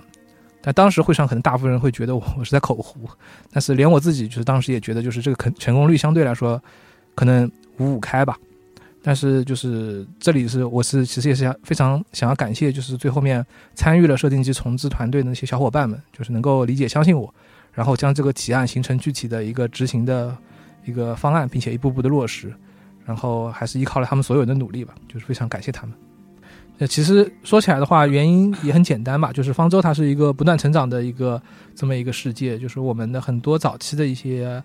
一些 IP 拓展的想法吧，现在就是也逐渐有条件去一步步的去落实他们了。就是我也曾经想过，就是说想要搭建一个方舟主题乐园，对，就是这些的话，可能大家都没怎么做过，但是可以说是一种开窗开荒的工作。就是那这样的话，可能两边的工作就很难兼顾下来。当然了，就是现在明日方舟的这边的美术团队，他们其实通过了这几年的建设，也已经就是成长到一个相对非常成熟的这么一种状态了。就是很多事情的话，其实也不再需要就是我这边就是自己去做的这么一种状态吧。就说大家创作的共识啊，无论是价值观啊，还是我们的目标，其实都是挺明确的。就是我就是对这一侧的工作就进行了完全的交接。那实际上这个过程当中肯定是。就是说，也有各种各样的事情发生吧，就包括我们的第一本设定集可能没有让大家满意，但是最终就是要重置这个事情，其实也是我觉得就是一定是需要去做的。对，虽然就是说已经就当时可能是处于我就是主美交接的一个末期了，但是我也是就是拍板去把这个事情给定下来了。对，现在的维已经不再担任明日方舟的美术总监，在将工作进行了交接之后。他把更多的工作放在了《明日方舟》的 IP 上，而在这其中最重要的工作之一，便是《明日方舟》的动画工作。呃，我在 TV 动画当中，首先负责的是就是制片人的工作。制片人的话，可能就是首先项目的发起，然后因为这条片子的话，就是不是我们内部重力景来制作的，是由那个外部和 U Star Pictures 一起合作做的，所以就是可能和他们那边一些前期的，包括立项阶段，我们这个。企划怎么去推进，然后具体做什么样的内容，以什么样的周期、什么样的方式去做什么样的东西，可能这个是就是一开始是由我这边牵头发起的。然后因为就是 GV 动画的话，是我们硬交网络的，应该说是最到目前为止最大的一个动画企划，然后可能也是投入非常高嘛，所以也是就是说我是作为就是公司这边的一个就是代表吧，去跟进这个项目，以确保这个项目能够比较顺利的落地。然后同时的话，就是因为我是自己是作为 TV 呃《明日方舟》这个游戏本身的主线的相关内容的一个负责人嘛，然后就是可能相关的一些包括角色形象的落地，然后其中一些。剧情，然后包包括一些就是重要的反派角色的一些登场、出场和他们的一些之后的一个相关的安排。这边可能因为一开始都是由我来比较深度的参与的，所以我同时也是作为这个内容的一个负责人去跟进这个项目。然后同时的话，就是说，因为呃，我们 TV 动画的话，它因为就是说。呃，动画嘛，它需要有一些非常多的新的内容，包括角色的形象的三视图，然后小道具的设计，然后一些可能之前游戏当中不需要展现，但是在动画当中必须要展现的一些内容。然后这些的话，就是我这边也是牵头作为就是这些内容的一个呃制作方和发起方和监修方，去就是帮助动画项目能够比较好的继续推进下去。对，其实当时就是最早的话，就是肯定我和韦老师这边肯定是。心里有一个种子，还是想出去做动画嘛。但是实际上，我们也我们毕竟也是接触过这个行业的人，就了解这个就是动画的制作吧，是一件非常困难的事情。但正巧是，就是说 YSP 这边早期已经做了非常多优秀的一个动画短片，然后并且也是向我们提出说提出了，就是说询问呃是否有制作那个方舟主线动画的这么一个意愿。然后我们也是进行了一个比较仔细的一个磋商，然后我们和 YSP 那边仔细商量了一些创作一些方案，然后最后就是虽然知道当以当时的条件或者以现在的条件去创作这个动画的挑战难度是极大的，但是大家都有一个比较强的一个意愿去做它，然后也是进行了比较多的一些准备和思考，然后最终是决定去把这个动画去落地的。然后在这做这个做的过程中，其实。嗯，就在我这边视角的话，其实也是会发现，虽然说是知道很难，但是具体直面困难的时候，还是感受不同的。比方说，就是美术的部分的话，嗯，虽然我们已经为当时在写主线去创作游戏本本体的时候，已经做了非常多的一些概念设计，但是由于动画，你要把所有的场景都。具象化，因此我们发现有很多，比方说不起眼的一些房间角落，然后包括很多房间的一些装饰，然后很多剧情节点中，我们可能就一张背景，然后两个人对话，呃，可能我们会有一些简单的概念设计，但是做动画的时候，你需要把每样东西都给画出来，因此就是说我们自己这边也是花了相当多的人力，为动画本身再去添加很多，就是在动画表现上需要的概念设计，然后非常非常非常多，人物也好，剧情的一些。动作概念也好，然后场景也好，就是我们这边和 US 五 SP 都付出了非常大的一个努力去完成。以角色原案为例子来说的话，可能就是说，比如说我们第一季当中，呃，像阿米亚城和凯尔西这三个角色嘛，之前我们游戏当中的话，可能他就是一个例会，对吧？然后他就是可能我正面画的比较具体，可能背面相对来说，我们因为游戏中不需要用到，所以我会画的相对草嘛。但是实际上，因为在 TV 动画当中，人是需要能够立体的转动起来的，所以我们的设计本身可能也需要跟你的游戏当中有所区分。然后，所以 U Star Pictures 的同学他们给到了我们的一些他们的初步的一些草案啊，或者说一些角色的设计的时候，我们需要去做一些调整，然后包括把一些细节的部分可能是需要去做一些优化，来保证它是贴近我们游戏例会，同时也是能够去适合在动画当中进行展现。就是可能很多同学他会发现，就是说我们就是动画版的凯尔西和游戏的版凯尔西的那个一些怎么说呢？形象上可能有一些小的出入，包括气质上来说，包括成也是一样的。其实这些都是我们就是日常当中参与到了相关的监修和相关的一些改造工作，才能够让他们以比较好的状态，就是既有动画自己的特色，同时又能够比较符合游戏里的角色气质的这种方式来形象它来落地的这么一个事情。大家好，我是阿良，是负责主线动画鹰角网络这一侧的制片人。呃，最开始和韦老师认识是因为当时社招进了鹰角网络嘛，然后呃通过了面试之后入职，然后当时去去到了美术组，然后在美术组工作的时候，嗯，是第一次跟韦老师有接触。然后其实我以前我以前其实不知道就是韦老师，因为我我来方舟工作之前，其实我只短暂的玩过一段时间。其实我没有特别的，就是深入的了解过方舟的各个画师啊什么的。然后 那个时候，我记得我的就是类似于直属上级，然后跟我介绍的时候说，呃，他是韦老师，然后是阿米亚的画师。然后我那个时候才就是听到后半句，我才有了一个实感。就是听前一半句的时候，其实那个时候因为自己，呃，对方舟内部的画师可能没有那么熟悉，所以就还还挺懵的。然后对，就是因为工作认识的。鹰角因为是《明日方舟》游戏的原作，所以就是在整个动画的制作过程中，其实需要去做大量的内容的嗯补充，以及就是可能遇到一些方向性的问题需要去判断的这种工作。然后在呃这种工作里面的话，其实韦老师是一个特别典型的例子，就是他在因为他是呃主线的前八章特别重要的角色原案，所以说他需要。替我们去做一些美术方面上的兼修，还有一部分大方向上面的判断。第一印象觉得他挺凶的，就刚开始，因为那段时间他是主美嘛，然后大部分时间要不就是不在座位去开会了，找不到人，要不然就是刚刚开会回来，然后坐在椅子上戴着耳机画画。然后那个时候感觉，其实我一开始是不太，永远不太敢跟他说话，因为感觉他。每天看起来都很疲惫，然后呃，偶尔有些时候，就是我会有一种，是不是我现在不应该打扰他，因为他很累这种感觉，所以就呃会会有这方面的。但是后面接触了多了之后，发现就确实那段时间可能工作压力比较大，所以可能呃就是没有那么多的心思放在这种人际关系管理上，然后相对来讲可能会看上去凶一点，但是后面了解了，其实人人还是非常亲和的，对。游戏改编动画在日本其实已经非常常见，但是对于鹰角网络和优星动画来说，这依然是一个很大的挑战。优星动画之前从未制作过如此长篇的动画，而如何将《明日方舟》的故事用动画的形式讲好，对于鹰角网络来说，两边的沟通也至关重要。其实就是剧本方面的话，因为大家也知道，就是我们方舟可能主线初期的剧本可能本身就是。就是那个时候，我们自己的就文字撰写功力还没有那么成熟，所以有很多可能大家没有看懂，或者说。呃，表现的不是十分清晰的一些剧情，那我们自己也是说，你要做 TV 动画，首先你自己得把前面的一些别人看不懂的部分要首先要补齐。然后我们其实也是就是让文案组的同学有派出相应的人去跟进，和日本这边的就是编剧老师去进行一个合作，就是可能日本老师他们会写一版他们的一个构成给到我们，然后我们这个这边再根据我们自己的理解来看看，就是因为你做动画嘛，你不可能就说。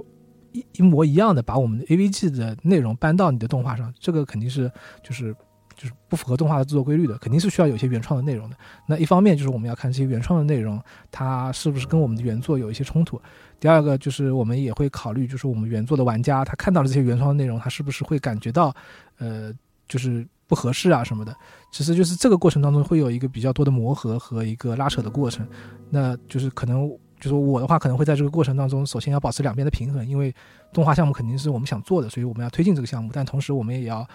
就是尊重最后面我们落地的那个效果，所以我们一定要尊重我们内部文案同学的意见。对，也是在这个过程当中的话，有挺多的一些摩擦，或者说是一些呃怎么说呢，一些磨合吧。但是最后面落地的效果，我觉得是我们双方都比较认可的。对然后的话，其次就是我们动画，因为它是有八集嘛，第一集对吧？那你如何把我的内容以一个就是相对来说，呃，既不是非常赶，又还比较清楚的能把它讲完的放到这八集当中？其实这个事情也是当时就是说也经过了挺多的考虑的，对。然后目前看起来的话，可能会觉得就是我们可能中间某几集可能节奏还是慢了一些，但是总的来说，我们觉得就是当初的这个整个设计是 OK 的，没有什么问题，算是一个。目前已经和大家见面的那个第一季的主线动画一共是八集嘛，然后，呃，它主要讲的是从序章到第三章的故事，嗯，因为这几章是我们比较早期去设计的剧情嘛，所以其实，在我们看来，并不是特别的完美，所以我们就想说，能够通过另外的一种艺艺术形式，就比如说动画，让大家更直观的或者说更深入的去了解这段时间。就到底发生了什么？呃，还有一个方面的话，就希望说，没有玩过《明日方舟》游戏的人，呃，能通过这种方式帮助他用一种比较简单的、能够比较容易上手的方式去快速了解《明日方舟》世界观。呃，最大的困难的话，我个人觉得应该是，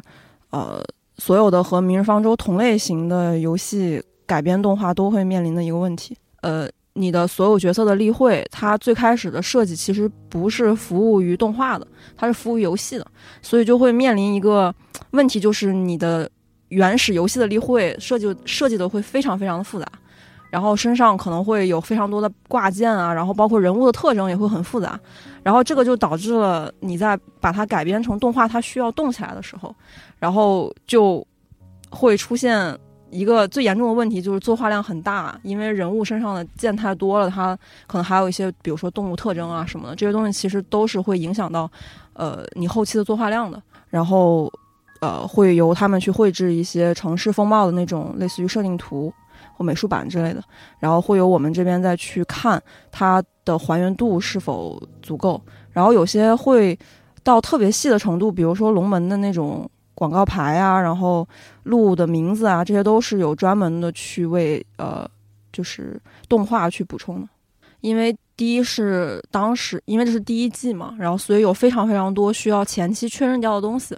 然后也有非常非常多需要去讨论如何简化的东西，就像刚刚提到的每一个角色身上的配件，然后包括他人物特征，呃，可能某一些因为太过于复杂了，所以要讨论怎么在动画里把它简化掉，又能让玩家不会觉得他他是另外一个角色，所以就前期这方面的沟通要耗费很多很多时间，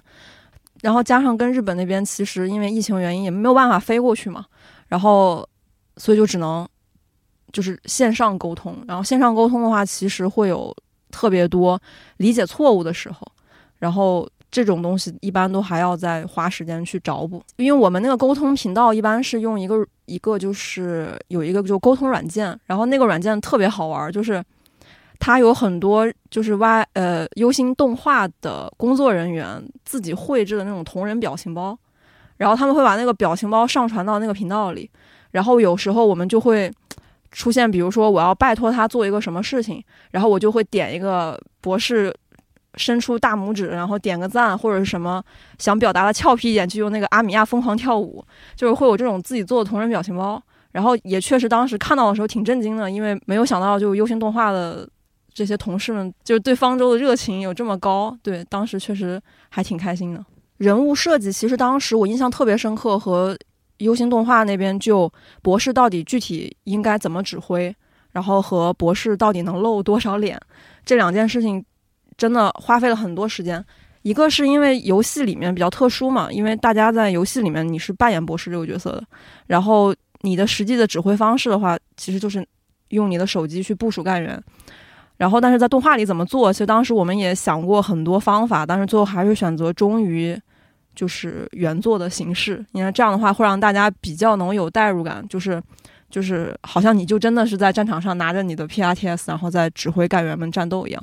然后第二个的话就是刚刚提到那个面罩，就是嗯，因为博士他本身是没有界定性别的，然后所以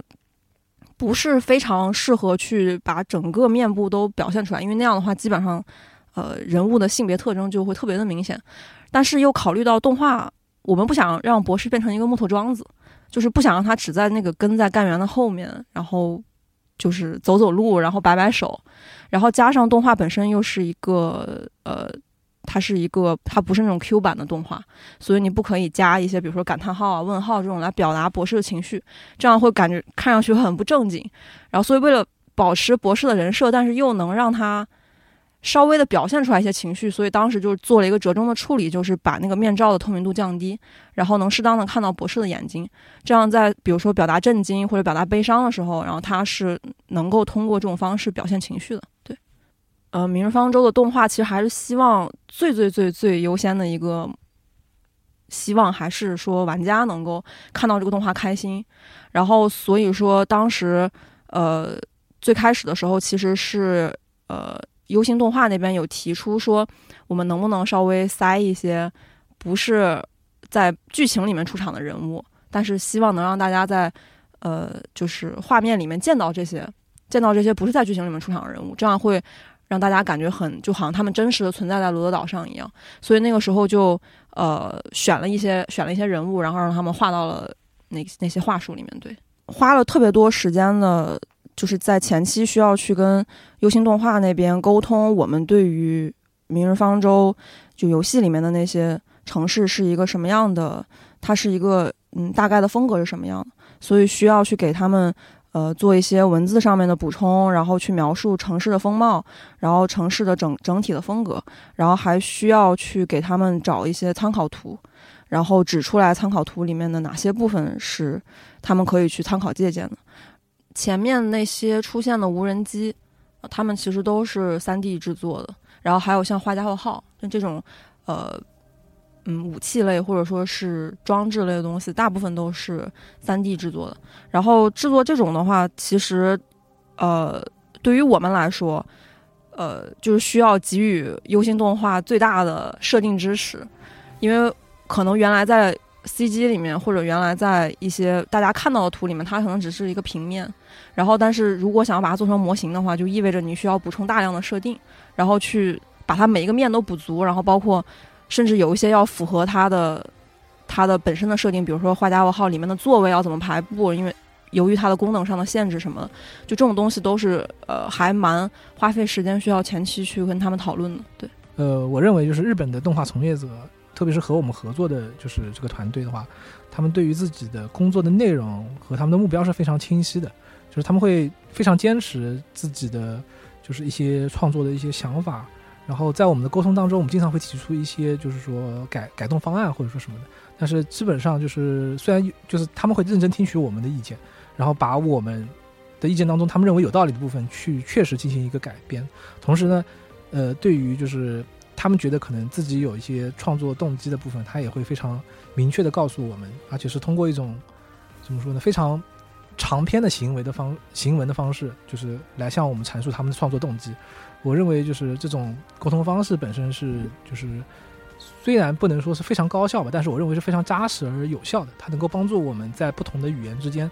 去更好的推进我们的项目。呃，我们在创作第一季的前几话的过程当中，因为就是我们本身不是动画专业的人嘛，所以在拿到监督的分镜的时候，可能因为其中对于分镜的解读不是那么充分，所以有很多镜头我们自己不是很能理解，所以我们会跟监督去进行一些沟通和交流，可能就希望修改啊什么的。那整个这个过程一来一去，还是耗费了比较多的精力的。那其实，在后面几话当中，监督可能也是意识到了，就是我们。这方面的一些问题吧，为了减少沟通成本，他会在每个分镜的后面进行一些比较长的一些叙述，来叙述他的一些就是镜头语言的一些动机啊，和这个镜头所表达的含义。那通过这种方式的话，其实我们就是这个沟通就会更加有效率，同时也会让我们就是对于监监督的那个分镜的理解会更加深刻。我们觉得这个是日本团队一个非常了不起的地方。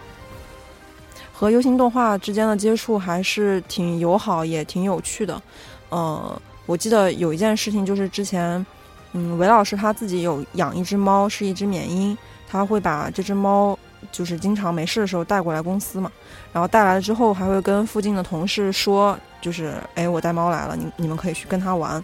然后当时新年的时候，呃，我们就是给优心动画那边的工作人员录制了一个视频，类似于。新年祝福那种呃视频，然后呃这个猫因为当天也是在公司的，所以当时就拉它出来在视频里面串了一下场，呃后面发给日本那边的时候，我就呃收到了他们给我返回过来的现场的观看这个视频的实况，然后当时他们就是视频里面大家都坐在那个会议室里面，然后屏幕上放着的是我们那个新年祝福的视频，然后这只猫就是。突然就出现在了视频里面。当时现场的所有的工作人员都是，就是头跟着那个猫的方向走，都在看它。那个时候还觉得挺有趣的，挺好的。动画不仅仅还原了游戏从序章到第三章，同时因为特殊的载体，所以也加入了很多新的内容。比如说塔露拉、梅菲斯特这些人物的语音在游戏中是并没有的，而在动画中。鹰角也为他们找来了配音演员来还原游戏中的台词。嗯，我们所有的呃之前没有语音时装的这些角色，都是需要呃先去进行一些角色，就是声优的选择，然后在这些声优里面去专门挑出一个我们觉得最符合呃人设的这样的呃声优演员。然后当时选择贾斐田老师的时候，嗯，其实听到他的试音，然后包括他现场的一些表现，我个人还挺惊讶的，因为呃我对贾斐田老师可能会有一些。比较古早的印象，就是还在停留在《网球王子》里面不二周助这个角色，所以那个时候听到他配出来的博士，然后我我们就嗯，尤其是我自己吧，感觉就是比较震惊，因为可能跟我想象中的他的声线还是有些区别的。然后包括他前期前几集，因为博士的话很少，他很多都是咳嗽啊或者呃磕磕巴巴的说话，然后他贾伟田老师就是业务能力很好。都能够非常好的消化这些，其实不是，嗯，很容易配的这种台词。其实我们和呃优星动画那边基本上就是一个原则的话，就是不可以有任何关于人物设定或者世界观设定上的大的冲突，就是这个是不可以的。然后我那时候印象特别深刻是，有一集是我想大家应该记得很清楚，就是罗嗯博士扔石子那一集。然后博士扔石子那一集，其实原本的分镜它。他呃，就是阿米亚反击的方式是直接用法术打到了那个路人，那个就是恶霸的身上。但是我们当时看到分镜之后，觉得这样不符合阿米亚人设，因为阿米亚他本身是不会用自己利用自己的法术去欺负一个，不能说欺负吧，就是不会利用自己的法术去攻击一个手无寸铁的这样的一个感染者的。所以那个时候看到分镜之后，就去跟监督商量，说可不可以这个改成你，你就是吓唬他一下，就是打到地上或者打到墙面上，然后让他。让他知道你是会法术的，你很厉害，然后他自己就灰溜溜的走掉了。这种，然后后面监督就听了我们的理由之后，他觉得合理，然后他就直接改掉了。这种这种事情还蛮多的。然后还有一些就是可能会选择尊重监督的一些一些想法，然后他他可能会有一些，比如说呃，比如说一些角色例会上啊，他想这样简化，然后我们可能觉得嗯。没什么大的问题，不太影响角色的辨识度，那就可以就尊重他，然后去让他做简化。然后还有一些的话，可能就是，呃，第八集的时候，米莎把碎骨的尸体抱起来，然后那个地方其实最开始我们和监督有特别特别大的分歧，就我们不想不想要这么露骨的方式去，就是体现碎骨的死亡，我们其实是比较希望说能够尽量含蓄一点啊，比如说你用面具去替代。他的尸体去做一个呃暗示什么之类的，但是后来监督非常非常的坚持，他觉得这是他这是他觉得一种很好的表现形式，他希望能够用这种方式。然后我们后来就呃就是讨论了一下，然后觉得嗯就是比较愿意去尊重监督本身对于这个画面的呃表现方式吧。然后最后就看最后就是大家看到了最后呈现的样子。第二季的制作进度。因为在第八季结束的时候，大家已经看到了第二季的 logo 嘛，呃，第二季其实，在第一季播完了以后，已经嗯，已经推进了一定的制作进度了。然后，所以，呃，希望能够尽早跟大家见面吧。虽然游戏和动画是不同的领域，但是对于维来说，这些工作都是他所喜爱的。作为创作者，维的工作并不是只是完成任务，而在这之中。他也能够获得成就感和乐趣。就是熟悉鹰角的朋友可能知道，我们就在二零二二年正式公开了一个动画品牌，叫重力景工作室。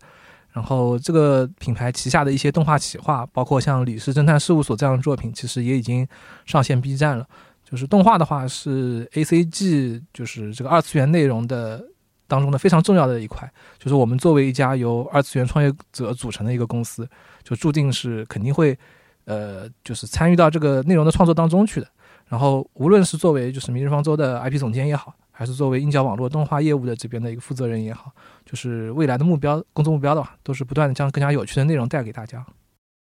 其实就是我会觉得，就是做做游戏这个事情本身可能是需要的沟通，或者说需要的那种。跨职种的一种沟通能力是更强的，但是动画的话，因为它始终是一个以视觉为载体落地的这么一种形式内容，而且它是单方面输出的，所以更多的我们需要考虑的是，就是说，呃，我们如何通过各种各样的动画语言去把事情说明白，并且因为游戏它本身是一个从零到一的过程，但是动画其实是做改编嘛，它其实已经有一在那儿了，我们需要的是去寻找一个就是如何还原原作和如何用更适合动画的方式去讲一个新的内容这之间的一个平衡。呃，其实我当时从就是学建筑，在一直到就可能做游戏这之间，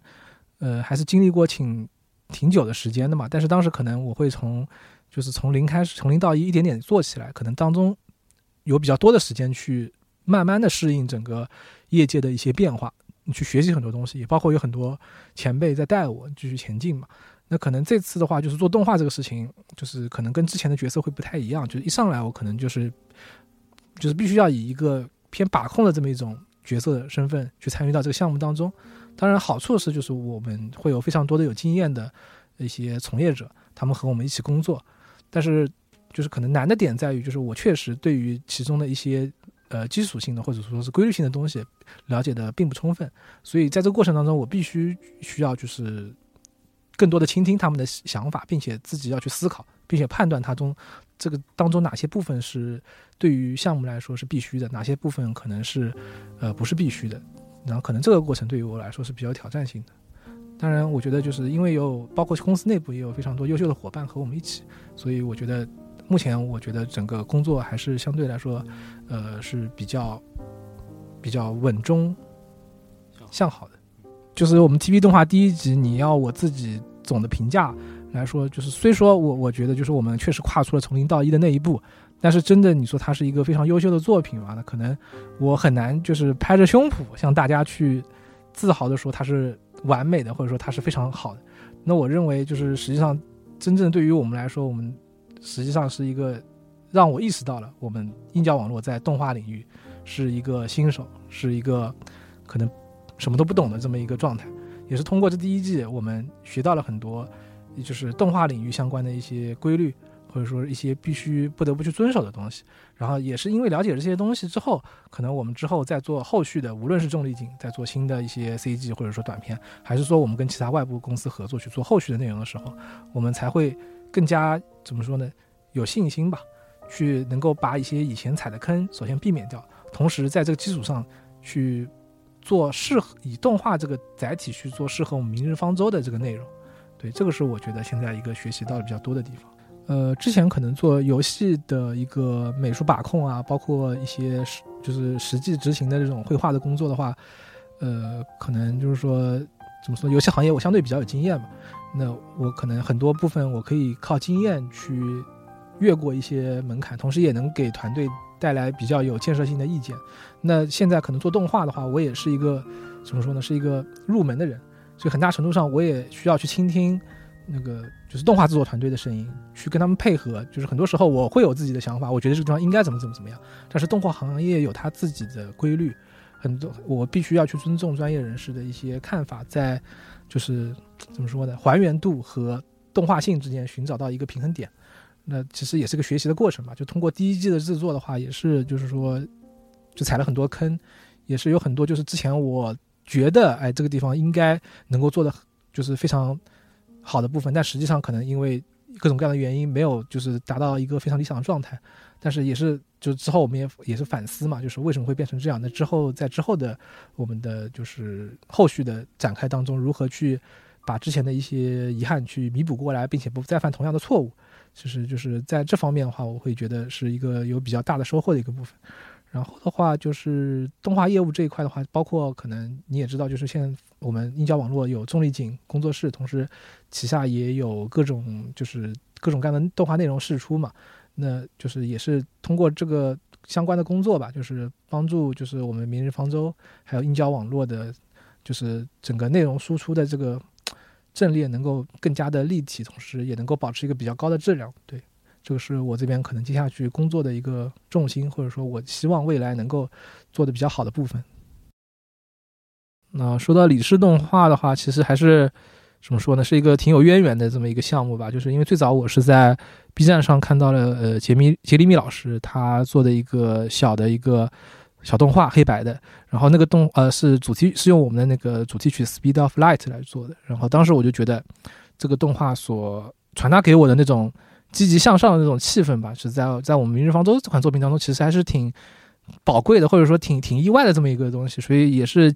我就跟我们的那个市场的同学说，就是哎，我觉得这个这个老师挺有怎么说，挺挺有才气的，想要联系他，是看看是不是能跟我们合作吧。也是借由那次机会吧，就是之后我们牵上了线，然后就也经过了几次前期的合作吧，就最后面杰米老师他也是从法国回来，然后选择加入到我们重力景工作室，然后也才有了我们现在李氏呃动画的这个企划吧。然后我们也是就是。以相当于这个企划，它是以杰尼米老师一个个人风格为出发点去，就是做的一个小品级的这么一种项目。然后我们当时也是觉得，就是说做福瑞这个题材，其实在国内真的把它做成商业动画，还是一个挺少见的，或者说挺有意思的这么一个事情。然后刚好杰尼米老师自己也有这方面的兴趣爱好吧，然后我们就一拍即合，然后也是经过了差不多一年。这当中，杰米老师也是经常飞成都，或者说就是在各个地方非常辛苦吧，总总算是现在让他落地了。就是现在的话，也是受到了大家的一个比较好的一个评价吧。总的来说，我觉得整个过程还是非常，就是说不错的。啊，我之所以特别喜欢就是李氏第三话的一个原因吧，就是说把轰和里面那位就是原创的角色的梦两个人之间的就是过去所发生的一些事情吧，以一种非常。嗯，非常现在非常少见的一种方式去表达了出来，就是这个这种表达方式，在我以前可能看的像《星际牛仔》啊，或者一些老的港片当中就经常出现，但是最近其实已经非常少有作品用这种方式去表达人物关系了。所以就是整个故事它虽然很短小，但是又表达的非常完整，所以这个是挺令我震撼的。其实某种程度上来说，那重力景的话，作为就是鹰角内部的一个就是动画工作室吧，肯定是。就是它的定位就是要承接，就是无论是方舟还是后续项目的各种各样的就是动画内容的制作，所以其实也是根据就是我们未来项目自身风格的一些呃就是定位吧。就我们对于自己重力景工作室所要制作的那种内容的，无论是题材也好，还是风格也好，其实都不会有非常多的那种局限。就无论是相对来说比较小的那种比较特别的小品级的作品，还是说比较正剧的。呃，比较呃宏大的那些就是正式的作品，我们都不会排斥。我们总是以一种相对比较积极的态度去想要挑战各种各样新的内容。包括像后面动画的一些后续制作的话，像韦老师这边肯定会去投入更多的一个精力去关注它。方舟毕竟方舟世界观的框架比较大，然后它的一个可招人性也会比较高。然后我个人觉得就是。嗯，动画本身其实也是一剂强心针吧，然后让大家意识到，就是就这个题材的跨越可以比较大吧。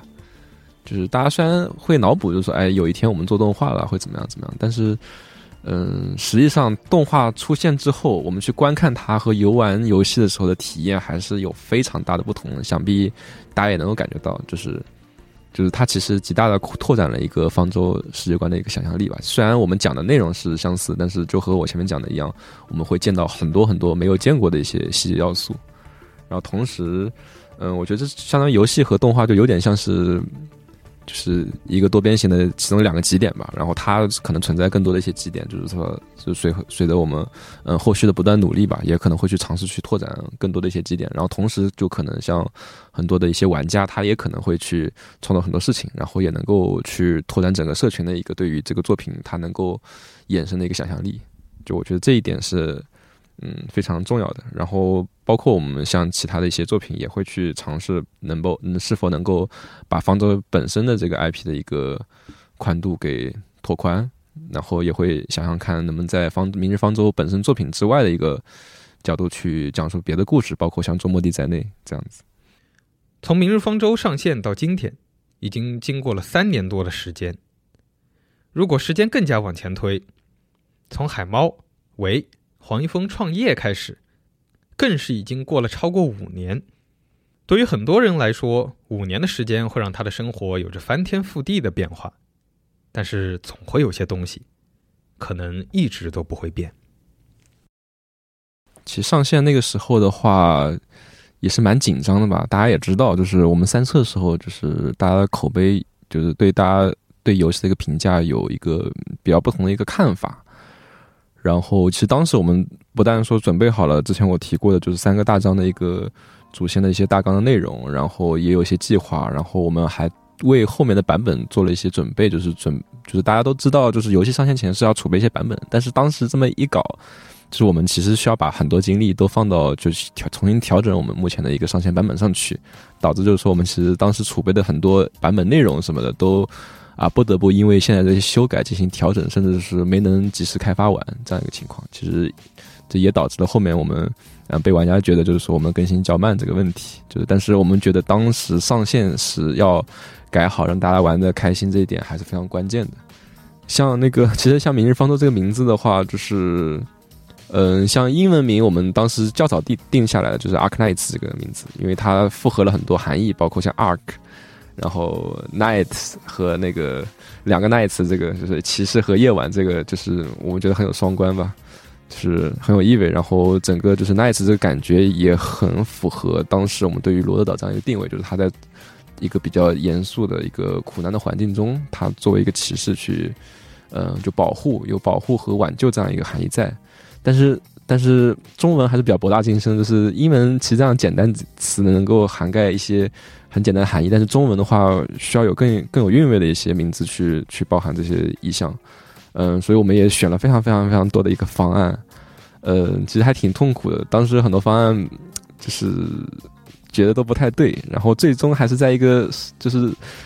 在烧烤吃烧烤的时候，就是当时我们对很多方案在挑选的时候，突然觉得我们备选中的那个明日方舟特别有韵味，就是，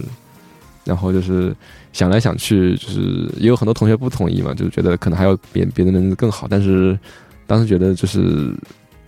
就是择日不如撞日，然后就决定采用这个名字。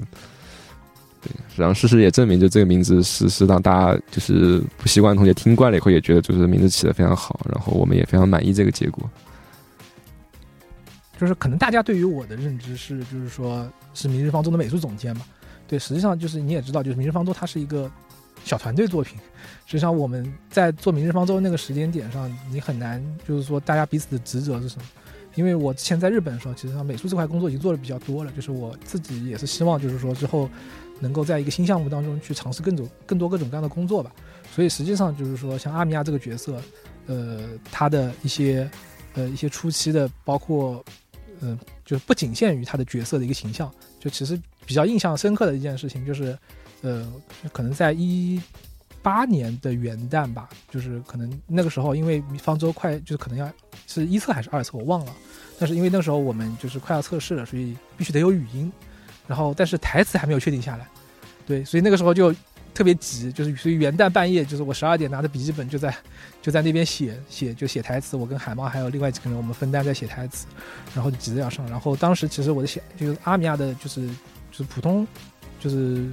就是数十版的很多台词，其实都是就是我写，然后包括就是其实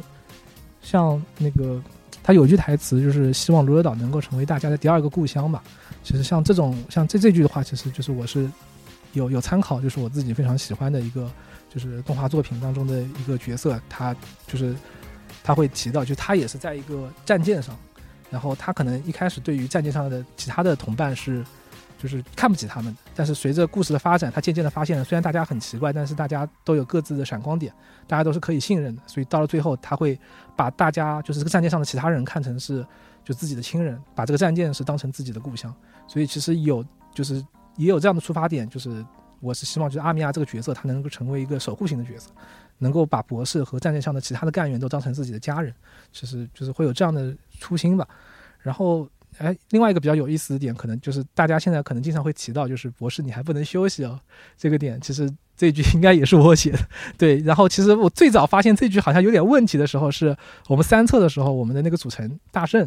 就是他看到我说：“韦老师，我现在已经快被洗脑了。”我说：“我说怎么了？”他说：“阿米娅每天对着我说，你还不能休息，我已经加班的快要神志不清了。”然后我就说：“我靠，这句台词是不是有点问题？”啊 对，然后其实，在那个时间点上，我才意识到，可能这句台词写的有点，就可能也跟他是不停循环的这个台词有关，就他可能有种意外的效果吧。就现在大家也会对这个梗比较，包括日服那边也会对这个梗比较在意。对，其实就是说，方舟早期就是说，大家因为是一个创作团队嘛，就是说我们对于包括声优啊、选择啊，包括就是一些各种各样的方面，就大家都能够参与到其中。其实我觉得这是一个挺挺好的、挺好的事情。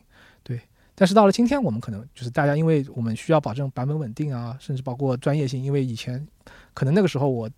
顶顶我的小学语文可能还 OK，但现在肯定是不行的，对，所以就是说就是有这么一个事情。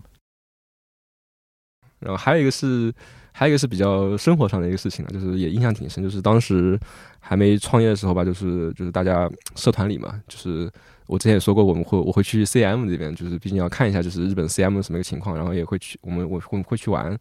然后去参加当地的同人展这样子，然后就是当时就是大家都是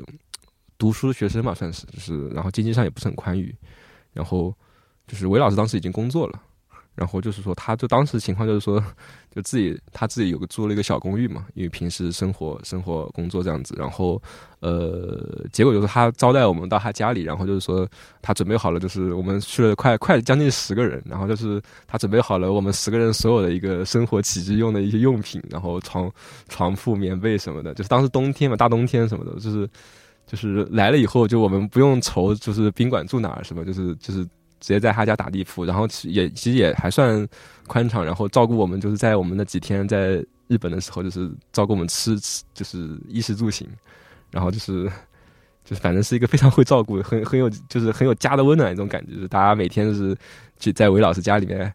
就是就是就是玩玩，然后大家大家玩很开心，然后出去的时候也是一起，然后去展展完以后大家再睡在一起，这样就是真的很有那种合宿的感觉，就是然后就韦老师给我们很多温暖。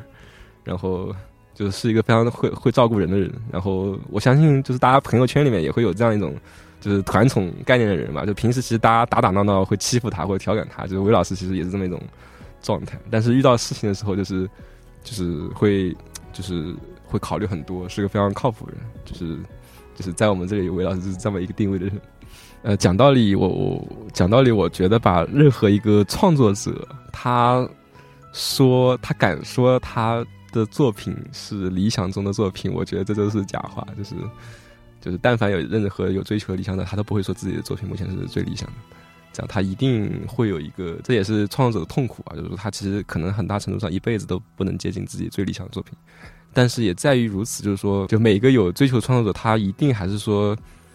就是在自己的创作的一个，就是仍然有创作欲望、有热情的时候，他一定是在不断追逐自己理想中作品的一个过程。所以这点也是蛮幸福，就是说你时刻认为你自己的时间是不够用的，而且你时刻都有事情做，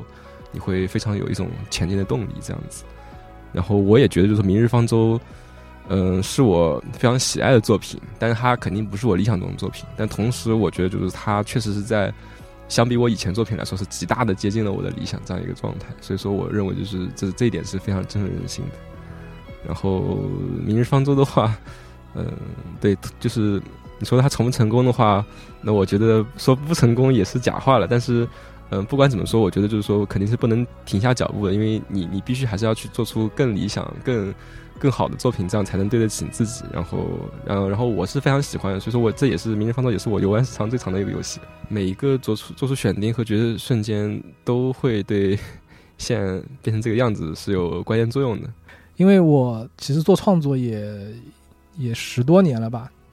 对，其实我其实之前的大部分时间一直是处于一个相对来说比较默默无闻的这么一种状态的，因为就是没有什么人关注我，反正我就是做自己喜欢的东西，并且。做我认为对的东西嘛，其实这么一个过程。所以，其实到了就是那个时间点上，大家突然间就是就是对于对于我的作品开始讨论起来了。无论是就是说是你的讨论是正向的还是反向的吧，但是我我会觉得，哎，就是竟然突然间有这么多人关注我了这件事情，我会我会觉得呃非常的意外。对，但是呢，就是说因为之前也经历过了很多各种各样的事情嘛，所以我不会觉得就是说呃。对我的作品有负面的评价，对我来说是一种打击。我会觉得，就是你你搞创作嘛，那有人喜欢，有人不喜欢，都是很正常的。但是可能对于我来说比较遗憾的是，就是说我始终还是希望能够创作出大家都能够喜爱的作品嘛。那那次可能大家并没有，呃，并没有达成这个愿望，可能这点上会比较遗憾。对，啊，其实其实我是不太喝咖啡的，就是这也是有一个故事吧，就是我在我的。之前工作的某一家公司里，就是我工作的时候坐的位置离那个自动就是饮自动饮料机会比较近，然后经常会有那个就是推着那个饮料浓缩液的那个工作人员过来换里面的就是材料吧，然后每次打开那个机器的时候，都会有非常高浓度的那种咖啡香精的味道朝我这边传过来，所以也是因为这个事情，其实我我对于这种像咖啡这种饮料一般是不太碰的，对。可能要说这里面最关键的还是说我决定自己要去做这个，就是做明日方舟要去创业这个时候的时候决定吧。就包括就是像那个二零一九年的时候，就是有一系列的一些节点，就是说包括我当时嗯决议是否要离开自己已有的工作进行创业啊什么的。然后包括就是说当时创业也比较困难，说到说讲道理就是说，然后当时就是说。还有别的选择，就可能加入其他团队，或是怎么样，就是，但当时就是说，嗯，就是其实自己，但是自己内心仍然有很多就是想要去表达，想去想去去创作的一个欲望，就是就也很纠结，然后自己胆子也不能说很大，就是不知道该顺从本心，还是说是安安安安稳稳去去选择一份工作这样子，然后前者肯定会面临很大的一个压力吧，但是。包括是否能成功都是未知数，但当时就是说一直很纠结，没有没有下决断。但很幸运是说，就是不管到后面就是韦老师，还是像我们那个黄一峰，就是他们，还有包括我们当时联创其他小伙伴，就是我们多少都是给予了我非常大、比较大鼓励。然后像黄一峰有句话，其实还是非常触动我的，就是就其实就是我做决定的那一天嘛，就是他他跟我在那个餐厅里聊，就是说他说，嗯，他。决定想跟我们一起创业的最大原因，还是说就是觉得，呃，我们几个联创小伙伴，就是这么这么时间认识以来，就觉得是非常好的一个伙伴。就感觉如果不一起做事的话，就可能以后一是说找不到更好的机会，就其实就可能这辈子就遇不到更合适的伙伴了。然后。然后可能大家也会各奔东西吧。然后这一点，是我想了以后，我觉得这这话还是对我影响很大的。我觉得这是确实是如此，所以就做了一个觉得，就干脆就是，既然既然大家都这么想，就我觉得就就应该下这个判断，就所以我就决定要一起创业。然后大家就就就大大家就当时就一拍即合了。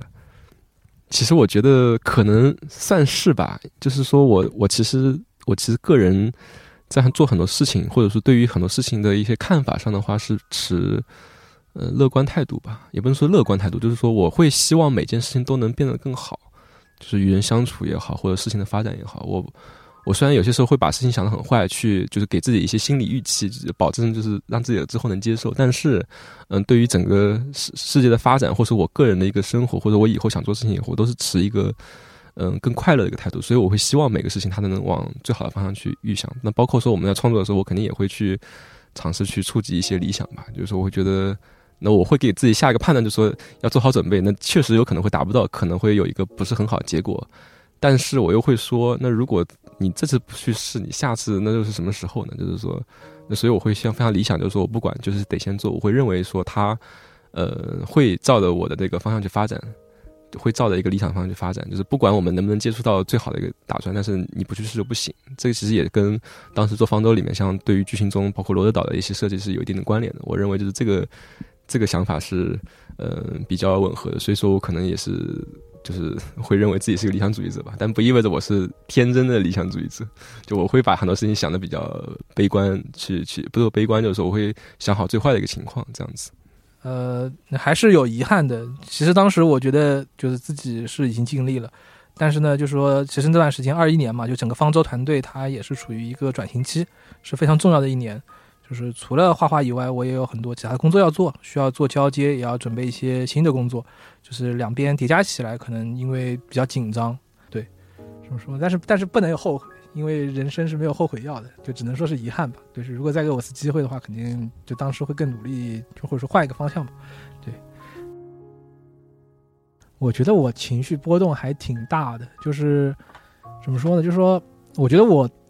一旦急了，就会特别急。然后可能会让大家感到很恐慌，对。但平常大部分时间可能我会相对比较平和一些。我我自我评价大概是这种感觉吧。然后其实这就是说在实际工作当中，就是做方舟嘛，就是难免肯定会碰到各种各样的事情。其实我现在记忆中比较深刻的，其实也有也有挺多次的，也吼了不少人。其实也想趁这个机会跟那些被我吼的人说声对不起。对，呃，可能。我觉得比较大的有三个吧。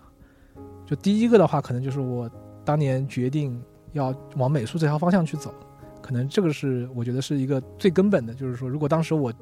不画，决定不画画，那我可能就是做别的职业的话，可能就没有今天的我了嘛。那我觉得这可能是第一个。那第二个的话，可能就是当时我决定要去日本留学，就是可能这个我觉得是一个比较大的一个决定性的瞬间，因为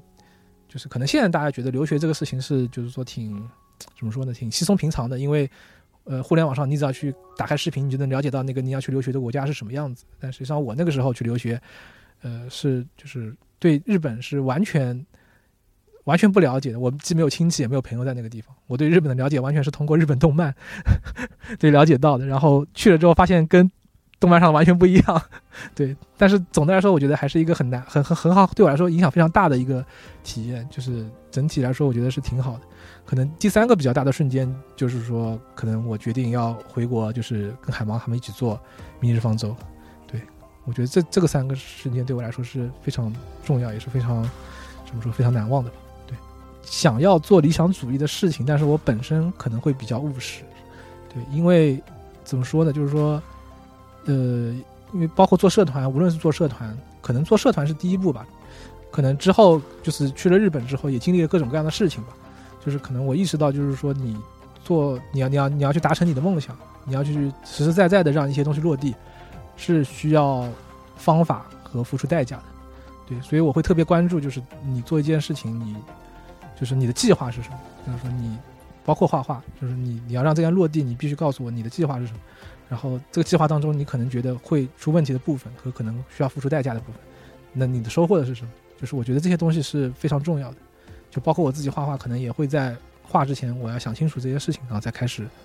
开始做。所以我认为，可能我我确实在就是大的方向上有理想主义的成分吧，但是我认为我在具体的执行或者落地方面是相对偏偏保守的。对，